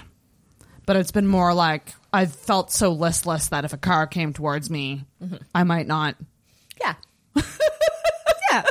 back out of the way. Yeah. You know, like I'm I, I wouldn't say that I've been fully to a point where I've thought about like how I would do it, da, da, da. but I have had those thoughts of like you could know, just not would- get out of the It way. would be nice to not wake up. Yes, it would be nice all to just shit. continue to sleep. Yeah. Yes. And like oof, I gotta like say, if you do have serious thoughts, Yes. Please get help. please get help. Please fucking do it. I'm- Antidepressants are do great. as I say, not as I do, because I still have not truly talked to anybody, and that is on me. Um, but please do it. Do as I say, not as I do. Well, that is actually a good point, and I would like to touch on that is because I mentioned that I've been a suicidal person my entire life, but I have in the last year or so found antidepressants that actually work for me. Oh, good. And I do still get depressed, but I don't get that like, oh my god, I want to kill myself depressed. I'm just like, I'm real sleepy. It's a little more toned down, manageable, doable. yes. It's doable depression. Yeah, whereas before it was like, you know, I want to do something about this. Now it's more like, you know, like when you fall asleep halfway through a movie and you're like not sure if you should like wake yourself up for the rest of it. It's more like that, like that kind of like passive. Like there is Passive. still something there, but it's just kind of like, meh. and that's something I think like that's a misconception about there's a lot of misconceptions about like medication. Mm-hmm. I think a lot of people will either hear of some, like someone doing it or like they've taken one and it just like they got horrible side effects and it didn't work. And so they they write everything else off. Yeah, and there's so many different ones. And I will say I've tried five or six before I found one that worked. Oh my goodness. See, yeah, and there you go. And like, so when you, when one didn't work, did you feel like, ah, I give up? Or were you just like, I need to find something that works? No, I, I definitely gave up. Like this was over 10 years that I was off and on different antidepressants with different side effects and, you know, different bullshit attached to them. And there were a few times where I found one that would kind of work and then circumstances would change and I didn't have benefits and I couldn't Yeah. afford them anymore and I had to go off of them. And then, you know, there's been a lot of things that played into it, but the ones that I'm on now, and I'm not going to say what they are because I don't want people to think I'll just take that one because you Right. really do truly have to find one that works well for you as an individual. right. But I will say that I am very glad that I continue to look for one because it is well worth it. and it's not needed for everybody. Like, like there's so many different ways to get help. Yes. Is the thing like, and, and you really just gotta find the thing that works for you, and not judge other people for what they do. Yes.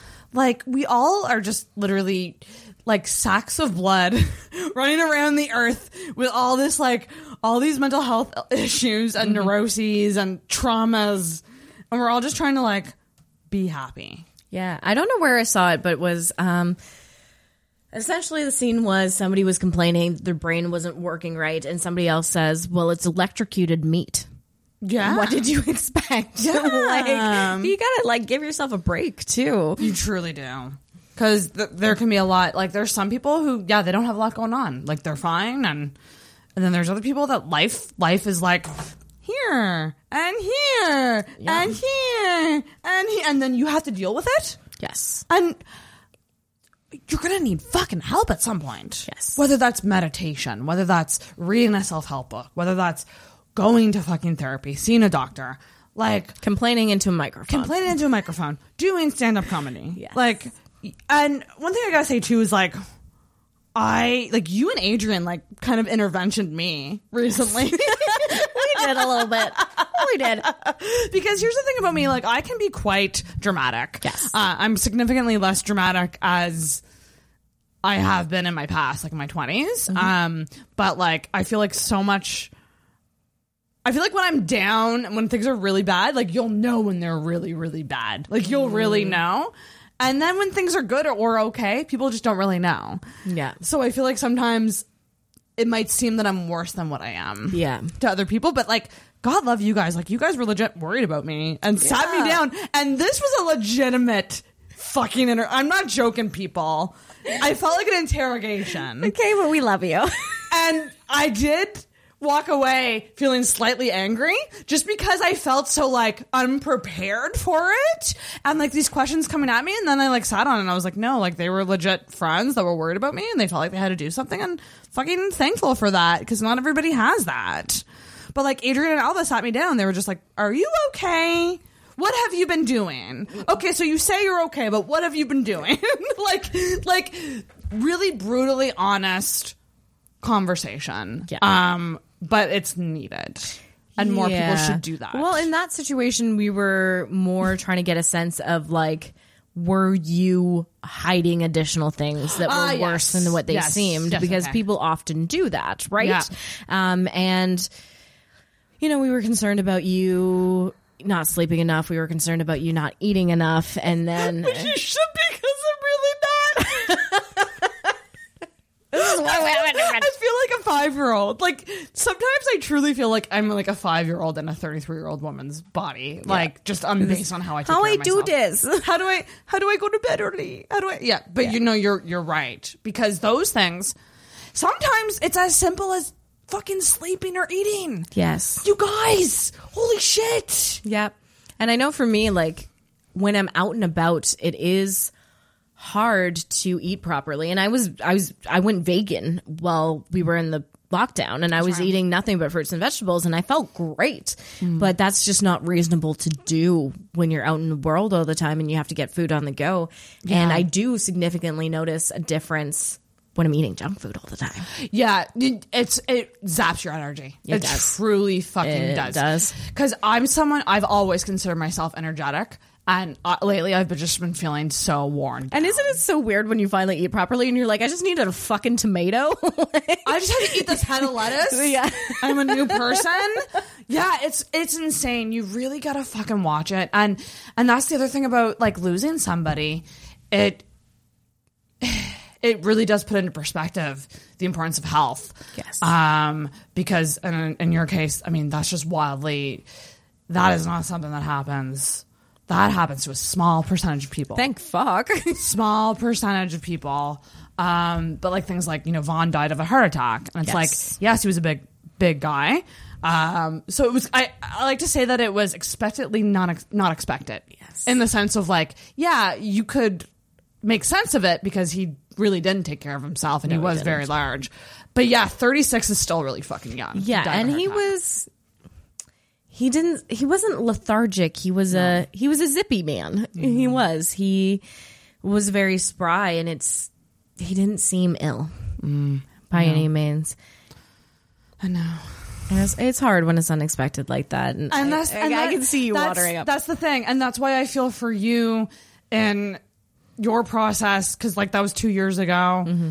and and then you trying to heal through doing this awesome thing, and then having all this other shit happen, and it's just like Jesus Christ, like we're all just really trying to deal. Mm-hmm. Um, what are the worst moments for you where grief rears its ugly head in terms of like because you can be going about your week and it's all good and then one thing like do you have triggers Yes. that trigger like either like crying or anger or like what triggers things for you is it seeing pictures of her or Um, it's all sorts of stuff. I mean, I mean, a lot of the things that I love are very closely tied to her. So, like, we worked at the musical theater together. We did karaoke nights together. Um, there used to be a bar where we would do stand up comedy shows, and then afterwards, her band would play.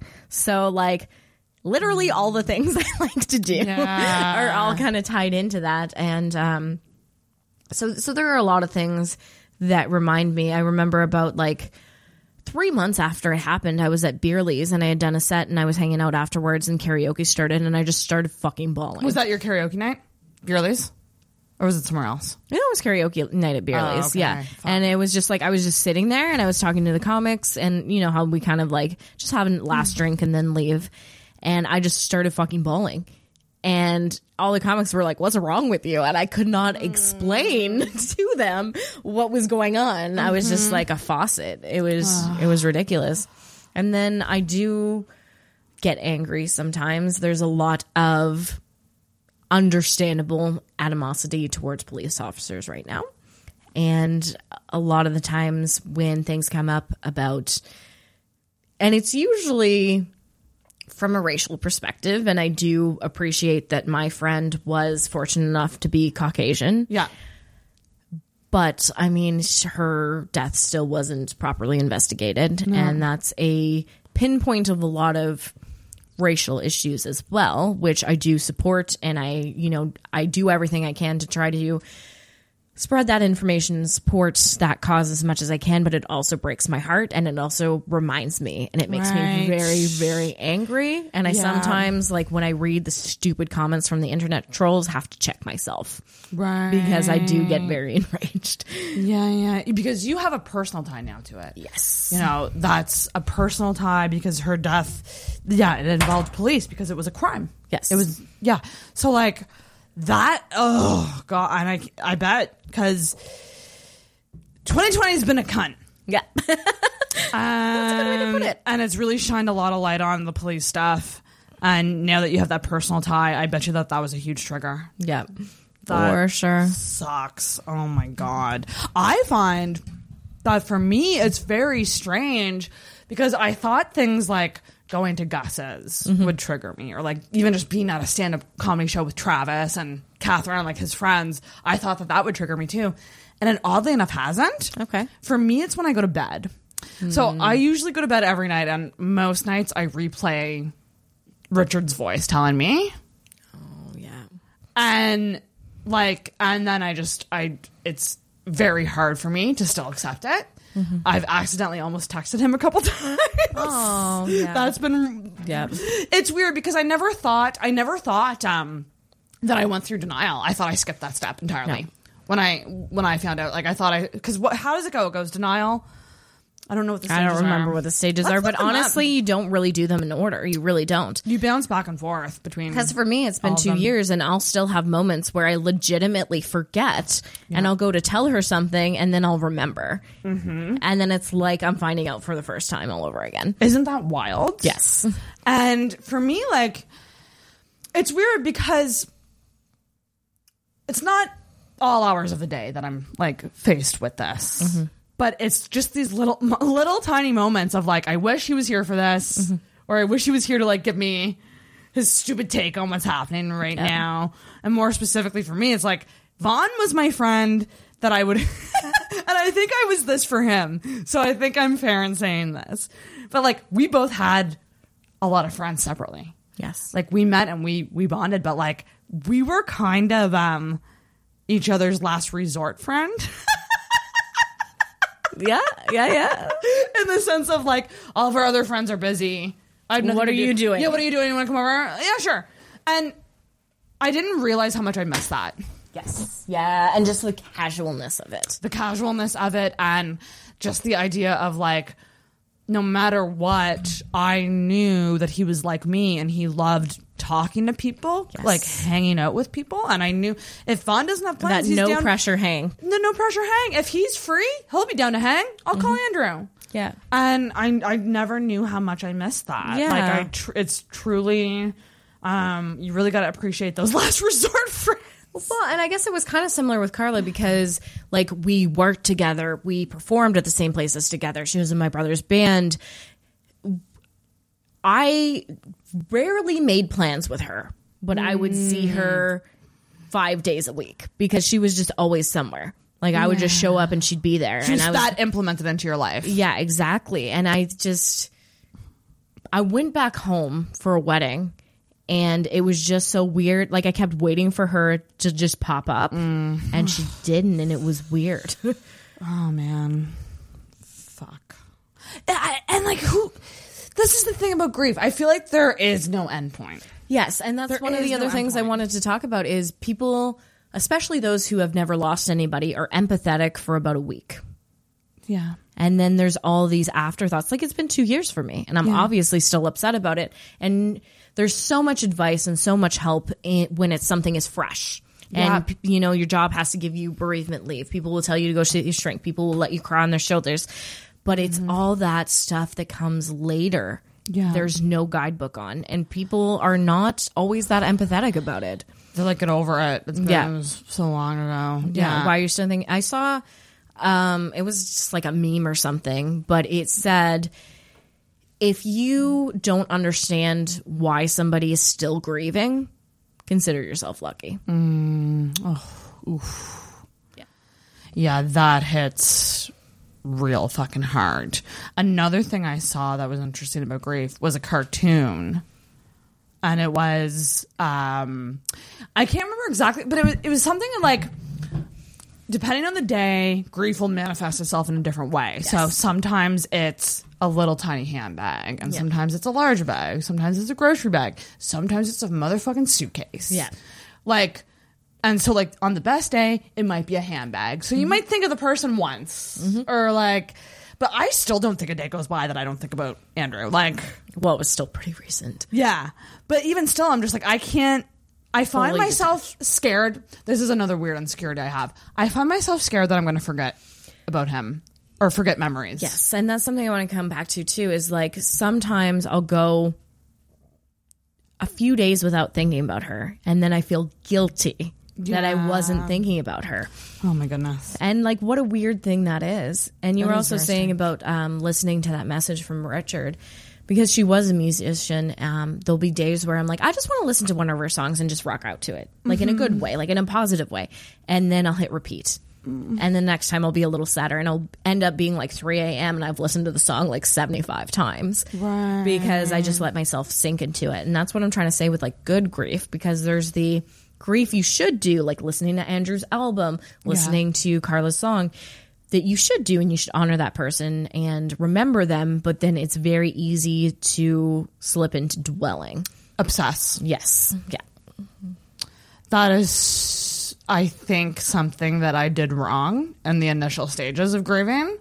I overdid it. I think. I think that I was like, "Ooh, old podcasts. I'm just going to listen to all our old episodes," and you know, and I and I forced myself to like compile this like, tr- which I'm still very proud that I did. I did like a tribute episode to him like Yeah. the week later, um, Which is but- lovely and wonderful. and it was really good and, and i think people i think oh here we go here's something deep i think what happened there in my brain i think my codependency came through and i was like i need to make others happy.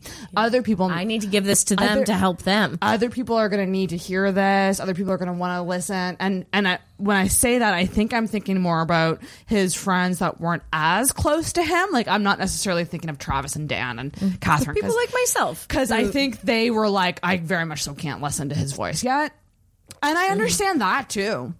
Mm-hmm. I understand it being too hard, um, and I don't know how I was able to do all of that. I think part of it was a comfort thing, but I think another part of it was from my, like a defense mechanism on my end to go, this will help other people. Yes. so I should do it. I can't fix me, so I'll fix you. Yep. And now I'm at a point where it's very hard for me to hear old clips. And I, I so I did it the opposite. Yes. Yeah. I I I've been dealing with things in the opposite way. And it's yeah, it's strange. I accidentally imported in the boys club ad last week by mistake into intoxicated by mistake and it it it made me spiral. I messaged Travis and I was just like I just accidentally put the boys club ad in. Uh, I And I can't. I can't Yeah. now. Yeah. But it's he good grieving. So So you think it's important to give yourself that the comfort of that person's like I, I would even say legacy. Like Yes. their music is a legacy, comedy is a legacy. Um and that's can we just talk about how lucky we are that we have that? Like that you have songs of hers and I, I can't imagine losing somebody and just having like nothing, Nothing. nothing to hold on to. Like maybe you have no sound of their voice. No, yeah. Oh my goodness, yeah, that would be. I, I, my heart goes out to anybody who's in that situation. Yeah. Um, how do you stop yourself from obsessing? Like I organize comedy shows. overbook myself, so I have plans. I gotta go. Yup. Um, yeah, no, I think you're right. I think throwing yourself into to productivity and things that make you feel good. Well, yeah, what I did last year is I ended up I rented myself a hotel room so I could be alone. And I got a lot of booze and a lot of weed and I found every single song she ever wrote, every painting she ever did, every like little clip of every play I could find. I found everything and I spent 2 days just going over it over and over and over and over and over again and just like in a drunken high state of just like repeating these things over to myself over and over again. And so this year I was like, I'm gonna do not that. I was That was not as you're helpful. describing that, I'm Yeah. like, I don't know. yeah, it, it was it was bad. Um, But at the time, I thought that that's I thought that that would make me feel better. I thought that that's what I needed at the time, and it actually did become fairly clear to me by like the second day that it was a poor decision. But by that time, I was like kind of too far in, and this was like. I'm in a very different place this year than I was last year. I was already very depressed. Um, that was right after I'd gotten laid off as well, and it was it was it was genuinely a worse time for me. That was before I got on the right antidepressants. That's before I got you know consistent therapy. Mm-hmm. I was a very different mental health person So at that you've time. evolved since then. Very much so. And like this year, I preemptively was like, "Hey, therapist, this is what I did last year. How do I not do that?"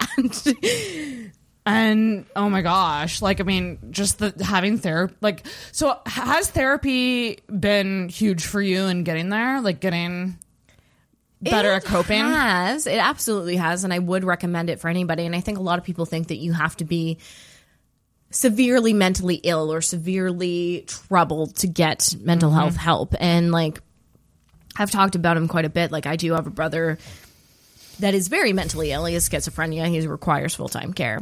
And I always thought that I wasn't sick enough Yeah. to get help. You know, that like my, oh, oh boo hoo, I'm sad. Who am I to, you know, use these resources where there's other people who need it more? Mm. But I now think every single person should have therapy. Yeah. Every single I mean, it fucking person. I think I think at the very least, everyone on earth should be given like one or two a year.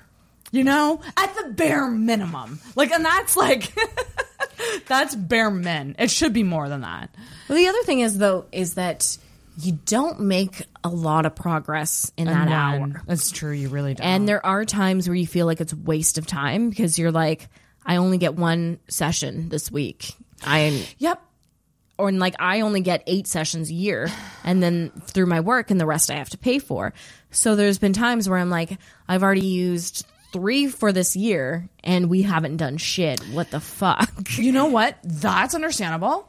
I would compare it to po- like a podcast. So I feel like with therapy, yeah, you do one session that's like an hour. I know that that's an hour, but let's say you and I sat down and we only had 20 minutes to record. Mm-hmm. We wouldn't get this. Yeah. What's happening right now True. out of it. Mm-hmm. Like uh, like my new job that I'm working like, you know, we typically record for an hour and they out of that hour they only post 20 minutes, but in order for them to get those 20 minutes of good You gotta drag stuff out. You need you need stuff around it because not everyone's just going to sit down and go, these are all my traumas. These are my bad habits. How do I fix it? Like you, mm-hmm. m- you got to draw stuff out of people. Well, and you also we- have to get, really get to know people. I imagine in therapy. It's been a while since I've been in therapy, but I imagine a lot of it is really getting to know you. Yeah, well, and the other thing is, is if we were perfectly aware of what our problems were and where they came from, then we could solve them our fucking selves. Yeah. like usually we attribute the wrong things. Yep. We think it's because of one thing and it's because of something else. Yeah. Yep. But also too, and I used to think self awareness was like such a huge part. But I've been thinking about it and it's like awareness is only part of it because like you can still be aware and not change your behavior. Yes, and they could you could just be like, "Oh, that's just how I am." Exactly. Yeah. And also fucking motherfucking childhood stuff is so deep rooted. Well, and it's funny because when people are a child childs when children complain about things, I feel like we patronize them so much and we act like their problems don't matter, but then as adults when we look at our trauma, so much of it is rooted in childhood shit. So maybe we should just take the children a little bit more seriously. We should nip this stuff in the bud. We really should. Children should be able to access therapy or like a third party person who can talk to them about like what's going on. Yeah, like I was on the bus this morning and there were these kids, they were like in middle school. And these two girls were clearly talking about the one girl was her parents were going through a divorce. And they were talking about how she was really upset that their yearly traditions weren't going to be followed because she was staying with like the other parent and the step parent. Yeah. And somebody else on the bus, like somebody older than ourselves, was like rolling their eyes and being like, you know, that look of like, that really doesn't matter. Like, just shut up. Mm-hmm. And I was like, that does matter. That is Yes. hard. That's going to shape that person. Yeah, and that's going to be something she remembers for the rest of her life, and that's Yeah. that's a, that's a very formative experience. Oh my God. But just seeing somebody dismiss that Yep. was like it made it so clear to me. Yep. Oh my gosh. Controversial question for you. Do you think okay, okay. Your and I's like comedy is very much so like like we're very honest about mental health things Yes. and a little dark and a little honest and like do you think someone can truly be really funny if they've had a really good childhood? this is something I think about all the time. Someone who's grown up with no issues. I think that they can be funny. I think it's harder to be relatable. That's what it is. It's the relatable thing. Mm-hmm. Because most people haven't. yes. So, like, in order for yeah, in order for you to relate to those people, you need to talk about your fucked up childhood. Yeah. well, and all of us have something. And yeah, those of us who have maybe had it more extreme, that really plays well because people really attach onto that. There's a reason why every single superhero's backstory has their parents being killed that's right. because it's such it's such a relatable thing to be like that would shape the rest of your life. Yeah, it's it, yeah, and it forms your character. Yes. It really, really does. The stages of grief. So I have them here. Okay. Um, are denial, anger, bargaining, and depression and acceptance. So I've never really understood bargaining. That's yeah, that's one that I don't really get. So let's see what it says. Uh, during grief, you may feel vulnerable and helpless. In those moments of intense emotions, it is not uncommon to look for ways to regain control Okay. or to want to feel like you can affect the outcome of an event. I guess okay, What that makes I- more sense. If only, oh, the if only, if only statements. Um, I relate to big time because, you know, on the night that Andrew died, he was telling me he had chest pains. Yeah. Um, so like That's I rough. still and and people tell me you couldn't have done anything. You you would have told him to go to the doctor, and he wouldn't have gone because he was a stubborn asshole. Da, da, da, da, da. Like, but I still like that's a huge thing for me. Like I still hold on to that. Yeah. like the, the not. and I telling him. understand that, and um, I feel for you, and I wish you wouldn't, but like I do completely understand. Yeah, it's really tough. Well, and even like more detached, like with my friend, I was like, well, if I still lived there, I could have done something. No, I just also would have been dead. like, Right, but that's our brains trying to go, oh, okay, we could have, like, maybe we could have controlled it. Yeah. Like, maybe life isn't just totally random and, like, yes, it's the um the sense of a fair world, a just Mm-hmm. world, kind of the ra- the need to rationalize it. yeah. What are the other ones? So then, yeah, depression, I mean, that's obvious. Yeah. Um, I think, like, do you have an idea of, like, how you've been navigating through these? Like, which one did you feel first? Oh, definitely Denial. denial. Yeah. Yeah, I pretty much now that I think of it went through it like pretty much verbatim. Really? Yeah, denial, anger, bargaining, depression, acceptance. Well, and even with the acceptance, I don't think acceptance necessarily needs to mean that you're over it for sure. Um, but it just means kind of. It doesn't mean that you stop being sad about it or that you stop wanting to reminisce about it. It just means that you're just like, okay, this is a thing and I need to deal with it. That's right. And I think that's where I'm at this year and like why I was trying to keep myself busy rather than letting myself sink into it. I was like, okay, the anniversary is on this date. I'm gonna be sad. What can I do preemptively Oh, to prepare myself for it? That's very mature. And that shows that you've grown self love for yourself because you're giving yourself that. Yes. Well, yeah, That's and I think even last year I would have felt guilty about that, and I would have been like, "I'm making it about me, and it should be about her." But really, She would want you to make it about Yes. Like, you know, she would want you to go about it in a healthy way so that it's benefiting you. yes, and really, there's only one of us that's left to hurt. Yeah. Ugh. Ugh, ow. Did you just hate yourself? yeah, ow, my heart. Um, accept. Well, yeah. What does it say here? Acceptance is not necessarily a happy or uplifting stage of grief. It doesn't mean you've moved past the grief or loss. See, it's like I wrote it. yeah, it is. It does, however, mean that you've accepted it and have come to understand what it means in your life now. Mm. You may feel very different at this stage. That's entirely ex- ex- expected. Um, you've had a major change in your life, and that uh, appends the way you feel about many things. Look to acceptance as a way to see that there may be more good days than bad. Ooh, that's huge, and that there may may still be bad, and that's okay. Oh, that's actually really well said. Yes, it the is. more good days than bad, because yeah, you're gonna have more as time goes on. You'll have more good days um, you're going to develop healthier coping mechanisms Yeah. around that grief. And then when the bad days come, they won't be terrible. They'll just Yes. be shitty. Like they'll just Yeah. be, they'll just be, It'll be shitty but manageable. that's right. Yeah. That's right. Like you won't spiral. You'll just be like, okay, this sucks right now. I just need a minute. Yeah. And like, how do you, so when you are in those, um, the really dark, the, the bad days, Yeah. do you are you someone who like wants people around you or are you very much so like leave me to it leave me to it It really depends. It It, really depends. depends on the day. Very much so. Um, and I think one of the things with grief is if you do want to be around people, you want to be around people either that did know them really well or people who didn't know them at all. And that depends on your mood. oh that's huge yes So, no, being around people that didn't know them at all, you get to tell your version of them and just reminisce all the good parts. And being around people who also knew them, there's that sense of like empathy and like communal grieving and that kind of thing. And both are very healing, but it's hard to know what you need when. And like for me, where I'm from Alberta and I live here now, that's been one of the hard parts is like nobody mm. here knew her. that's right. No one did. Yeah, so like I've done Skype calls and stuff with people back home, but it, there is something unique about like sitting down with someone.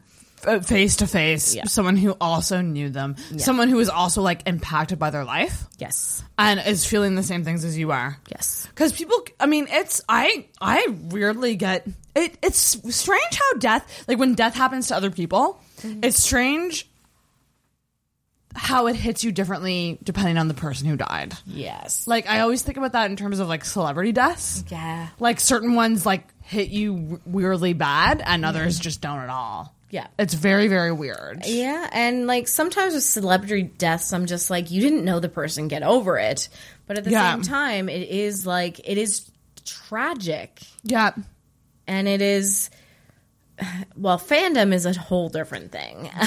yeah it's a whole different ball game. I mean, we need another three hours. To We need that. that's another podcast. I'd love to do a podcast about that because I've gone through so many cycles of fandom with different people. Mm-hmm. I'm an insane fan. I had someone tell me that actually somewhat recently. Be like, you're just like you are a fan. Like, like not even specific to anyone. Is like you're a fan type of person. Yeah. Like you Yeah. can lock onto someone and really like obsess over them. I'm like, yeah, that's me. No shame. Well, no, no shame in the game. it, um, I did actually buy a book by one of my favorite vocalists when I was going through all this stuff because I feel like I don't know, like sometimes you just gotta attach to things. You do, yeah, you do, and it, it's it's fun. Makes you feel good. Yeah. It does. Um, what the fuck was I gonna say? I had a thought.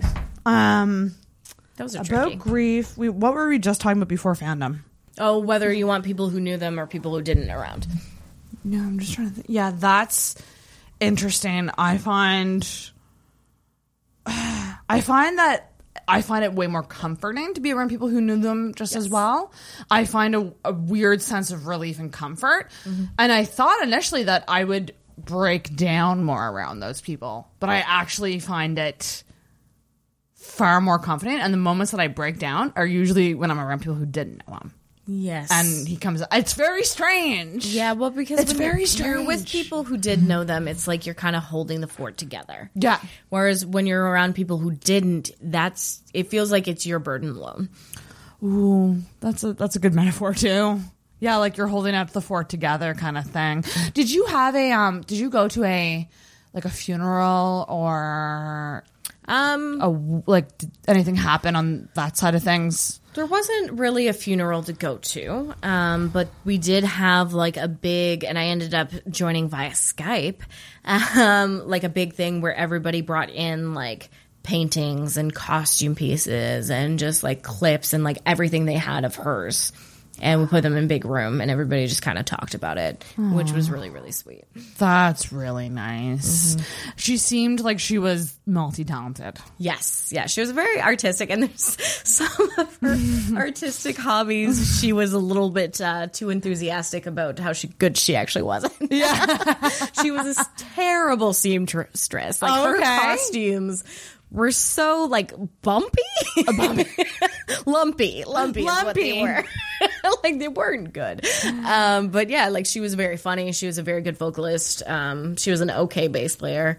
And uh, yeah, like she did a lot of things, and I'm very grateful, as you said, that I have all these things of That's hers. something, yeah. That's something that I I, I, I think it's because I'm I'm surrounded by so many creative people. Oh, Min Min, you okay?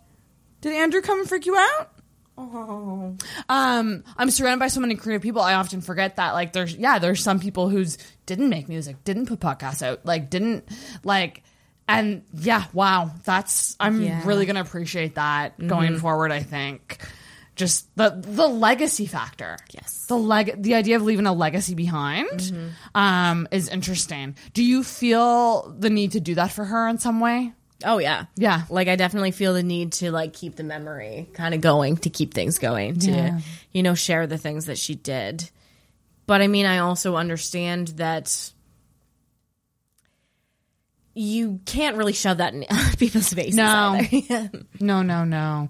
But I think it can come out in ways that aren't necessarily seen as legacy, like you know how you you live your life. Like maybe you live your life a bit more like that person because Yes. you you really appreciated an aspect of how they live their life. yeah. Well, you carry mentioned that like on. my fearless sense of style, and that is definitely thanks to her. yeah yeah. So there you go. So that's that's part of the legacy. yeah.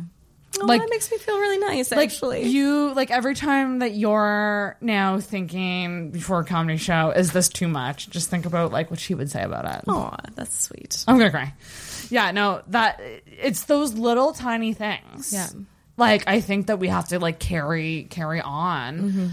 Um it's really tough. I don't know like do you have any advice for anyone who might be going through like a particularly really bad tragedy or like the loss of someone unexpectedly any advice like that you would say Get help even if you think you don't need it yet. Mm. It's better sooner than later. yeah That would be my one major piece is don't let it manage yourself before you spiral, not afterwards. It's a lot easier to do before the fact. that's right but if you do spiral that's okay That's okay too, yeah. that's okay And you just do what you can from that point, and whatever point you're at, just do what you can from that point. And there mm-hmm. is all you can do is try to do a little bit better. Mm, ugh yeah be slightly better than the day before Exactly. don't don't aim to be 200% better Yes. and, and that goes that's not even just in grief that's in life in general Yeah.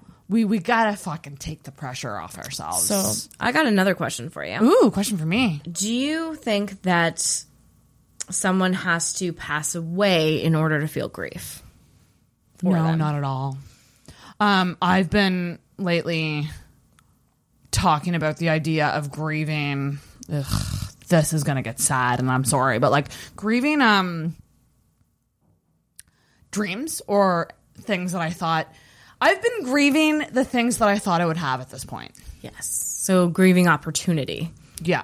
grieving um, your vision of your life. the vision of my life. Like I do not like that I'm 33 and have no prospects for like a long-term relationship. I do not like that this means that I'm probably never going to be able to afford a house. Um, I don't like that this means that traveling is going to be pricier for like it's just kind of this weird snowball of like Where because does this put me?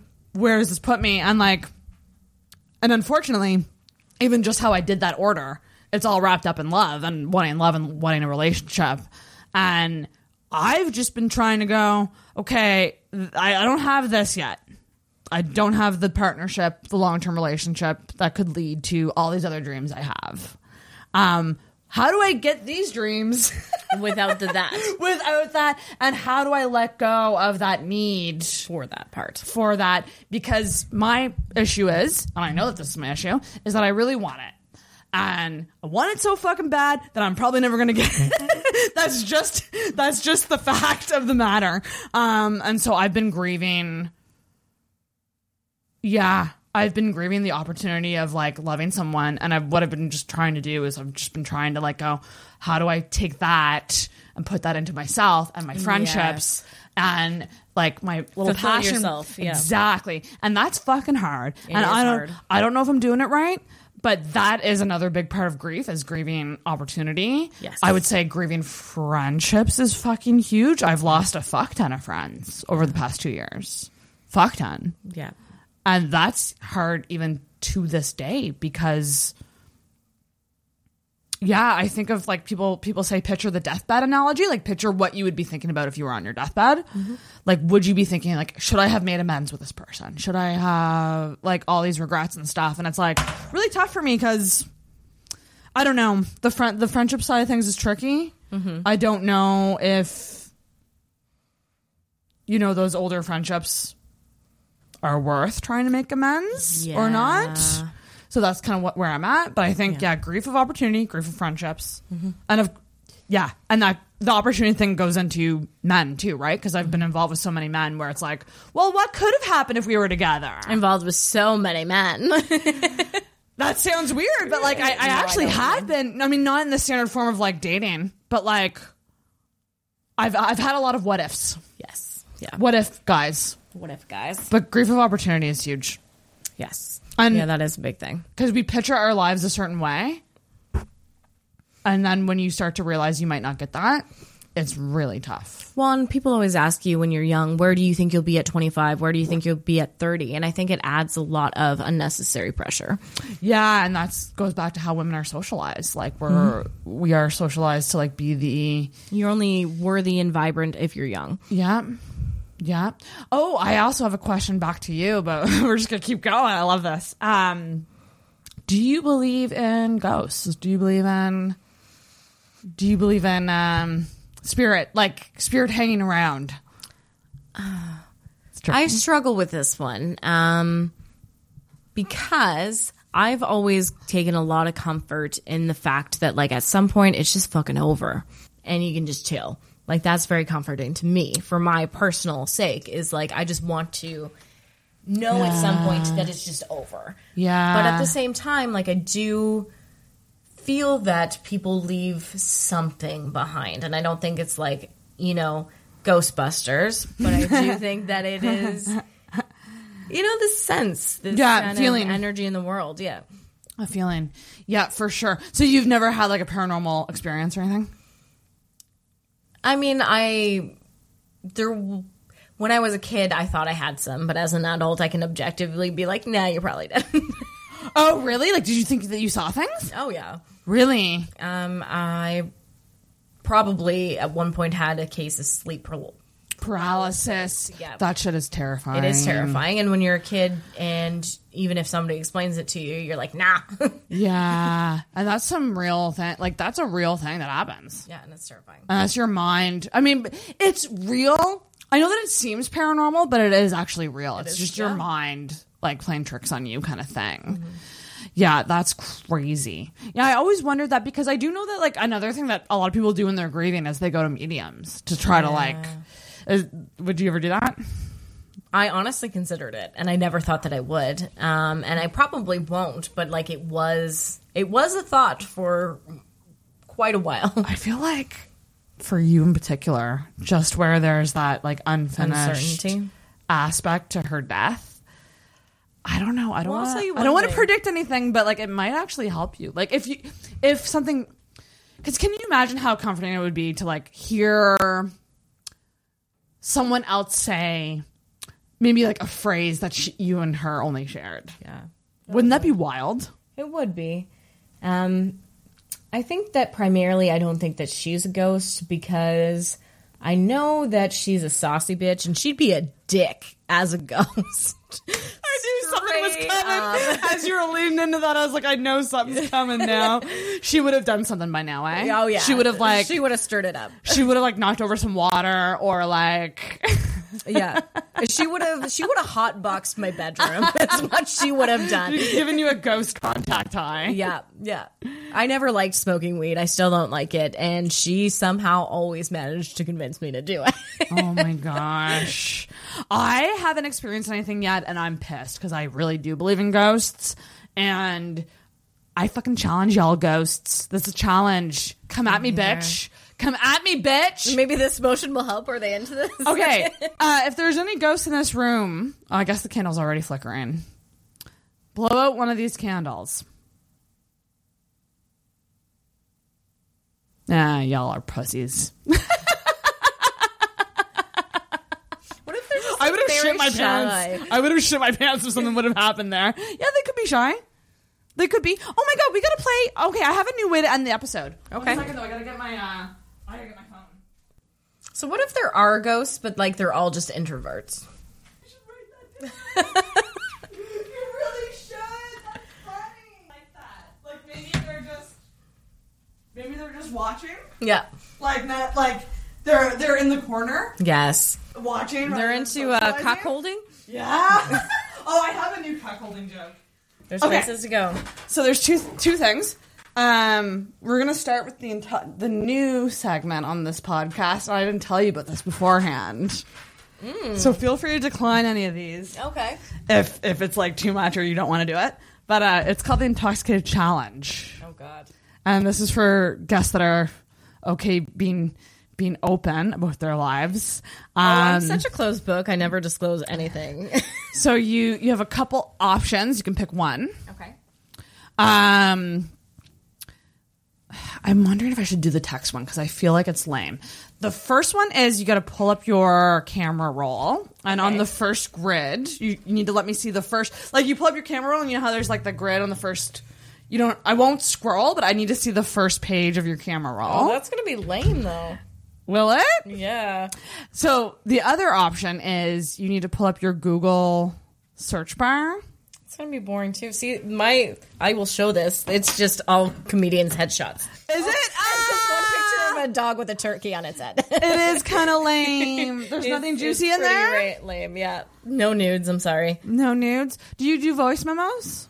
Um, I do, but they're all just comedy. They're all just Um, comedy? Maybe the com- the Google search one will. Yeah. So if you click on the tab on the Google search, I want to see what comes up as your recent searches. I don't even know how to look that up. So Technology. This. all it is is. It's probably just me trying to spell. Oh, you don't have the Google app, do you? no.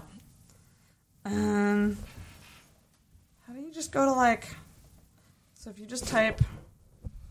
Okay, here we go. This might pull up something. I, I won't look, but like really, all you do is you click there and see if like any recent searches come up.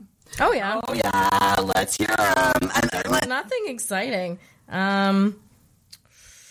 Yeah, nothing exciting. I'm so sorry. Well, you get. It's my own address, the Bridge Terminal, Admiral Insurance, Halifax Weather, Facebook, Scotiabank, TD, Wrong Order, Guilty Me, Men's and Molly's, Chanel number two. You know what that I'm keeping that in because it's at the end. Fuck it. That's was. funny. Um, Bandcamp, Angel Eyes, and 51, my address spelt incorrectly. And how many? Okay, this one's a, this was research for a joke. How many buttons are on a PlayStation controller? I love the Google search one. There's always one one that is just totally wild. I love that. That succeeded. That that succeeded my expectations Oh, there. Um, the other so the other two things is like okay. So I usually end by like asking you something you really love about yourself, something that you don't like about yourself that you're working on. This is we're all about therapy on this podcast. Something I like about myself is that I have developed better coping mechanism. I will give myself pats on the back for that. Fuck yeah. I'm Proud of myself for that one. Um, something I'm working on is that, um, yeah, I regained all the weight that I lost. So, Oh, Try but that that's, again. that's not. That's like. What about like an emotional thing? an emotional thing. I think I cry too easy. Really? But do you have to work on that? I don't know. I I feel like a lot of times I have to clarify with people like I'm not as upset as my face is. Yes. Oh, I get that a lot too, though. Mm-hmm. Because I, I feel like I'm naturally not smiley. I am naturally smiley, but like when I cry, like it just Yeah. Yeah, it can be. a faucet. I'm actually the same. I can cry really easily. And a lot of times. Do you ever have moments where you're like, I need to cry, but I need a trigger? And you purposely. Mm-hmm. And I watched This Is Us. I watch animal rescue videos. Any animal rescue, TikTok, working on a joke about this. TikTok, you're fucking evil sometimes in in how you throw things my way. Because what TikTok will do is it'll introduce me to a cat that somebody rescued, and it's very intriguing. And then they'll say like for part two, follow for part two, and I go to part two, and that cat has gotten sick, and so now I'm invested. Now I want to know more about Fluffy, and then they go like for part three. And I sure do. And guess what? That cat dies. That's Fuck horrible. you. Fuck you, TikTok. That's horrible. So many. So many of them are like that. Sorry, I went on a little bit of a rant. But that Why are you full of dead cats? but that's why TikTok I sometimes I need to cry. And the easiest way to make me cry is to show me like an animal that's like about to die or hurting. Or like or an animal that has been rescued and has a new life. Those are good too. Yes. Those are the happy cry. ones That's are a different cry. are really really good. Um awesome. So that's a we're going to wrap up because this was this was heavy. Yeah, and that was long too. This was a heavy epi and but honestly like thank you so much for coming on. This was really good and like needed, I think. Yeah, it was it Both was these therapeutic. talks. Very therapeutic and we actually we went the length of two candles. We did. we literally burned the candles. Um, where can people? Well, the spooky show would have already happened, but you, you got to stay tuned for potentially more comedy shows. Yes. Uh, where can people find you? Follow you. Um, well, I'm headlining the ladies' show at Oasis. Come to Ladies Night. Yes, because when this comes out, it'll be a couple days away. Come to Ladies Night. So this is Tuesday, November third, at Oasis. November third, right? I think it's the fourth. I think I'm right. All right, want to fucking bet on it? I'll, I'll bet I'm correct. The third. Um, yeah, Well, and I- I'll be there on the fourth. all this headline Ladies Night, and I'm hosting Ladies Night. So it's the perfect opportunity for you guys to come out and see us. and we're normally funnier and less depressing. Just throw Yes. that out there. This is not what Yeah. we do when we do stand up. yeah, that's very, very true. Oh my gosh. Yeah. I would just hate for somebody to like follow me for stand up and then pull this up and be like, "What?" yeah, yeah, yeah, yeah, exactly. Yeah, no, no, definitely come to Ladies Night. Um, it's pay what you can. It's on election night. I'm not gonna have any political jokes. Are you gonna have any political jokes? Probably some light ones. Some light ones. Yeah, it's not really going to be heavily focused on that. I mean, it's more of a distraction from the election than Yeah. about the election. Yeah, So. yeah, absolutely. But definitely come out. I think Adrian's on the show as well. No, she's oh, not. she's Kirsten. Is Kirsten? Kirsten is. Kirsten is, Kirsten yes. Finches. I don't know who else is on it. I hope to get the li- lineup soon so I can memorize it and Usually- yeah, pronounce everybody's favorites. name like over and over and over and over again. That's the nice thing about making your own lineup is you can pick people whose names you know how to say.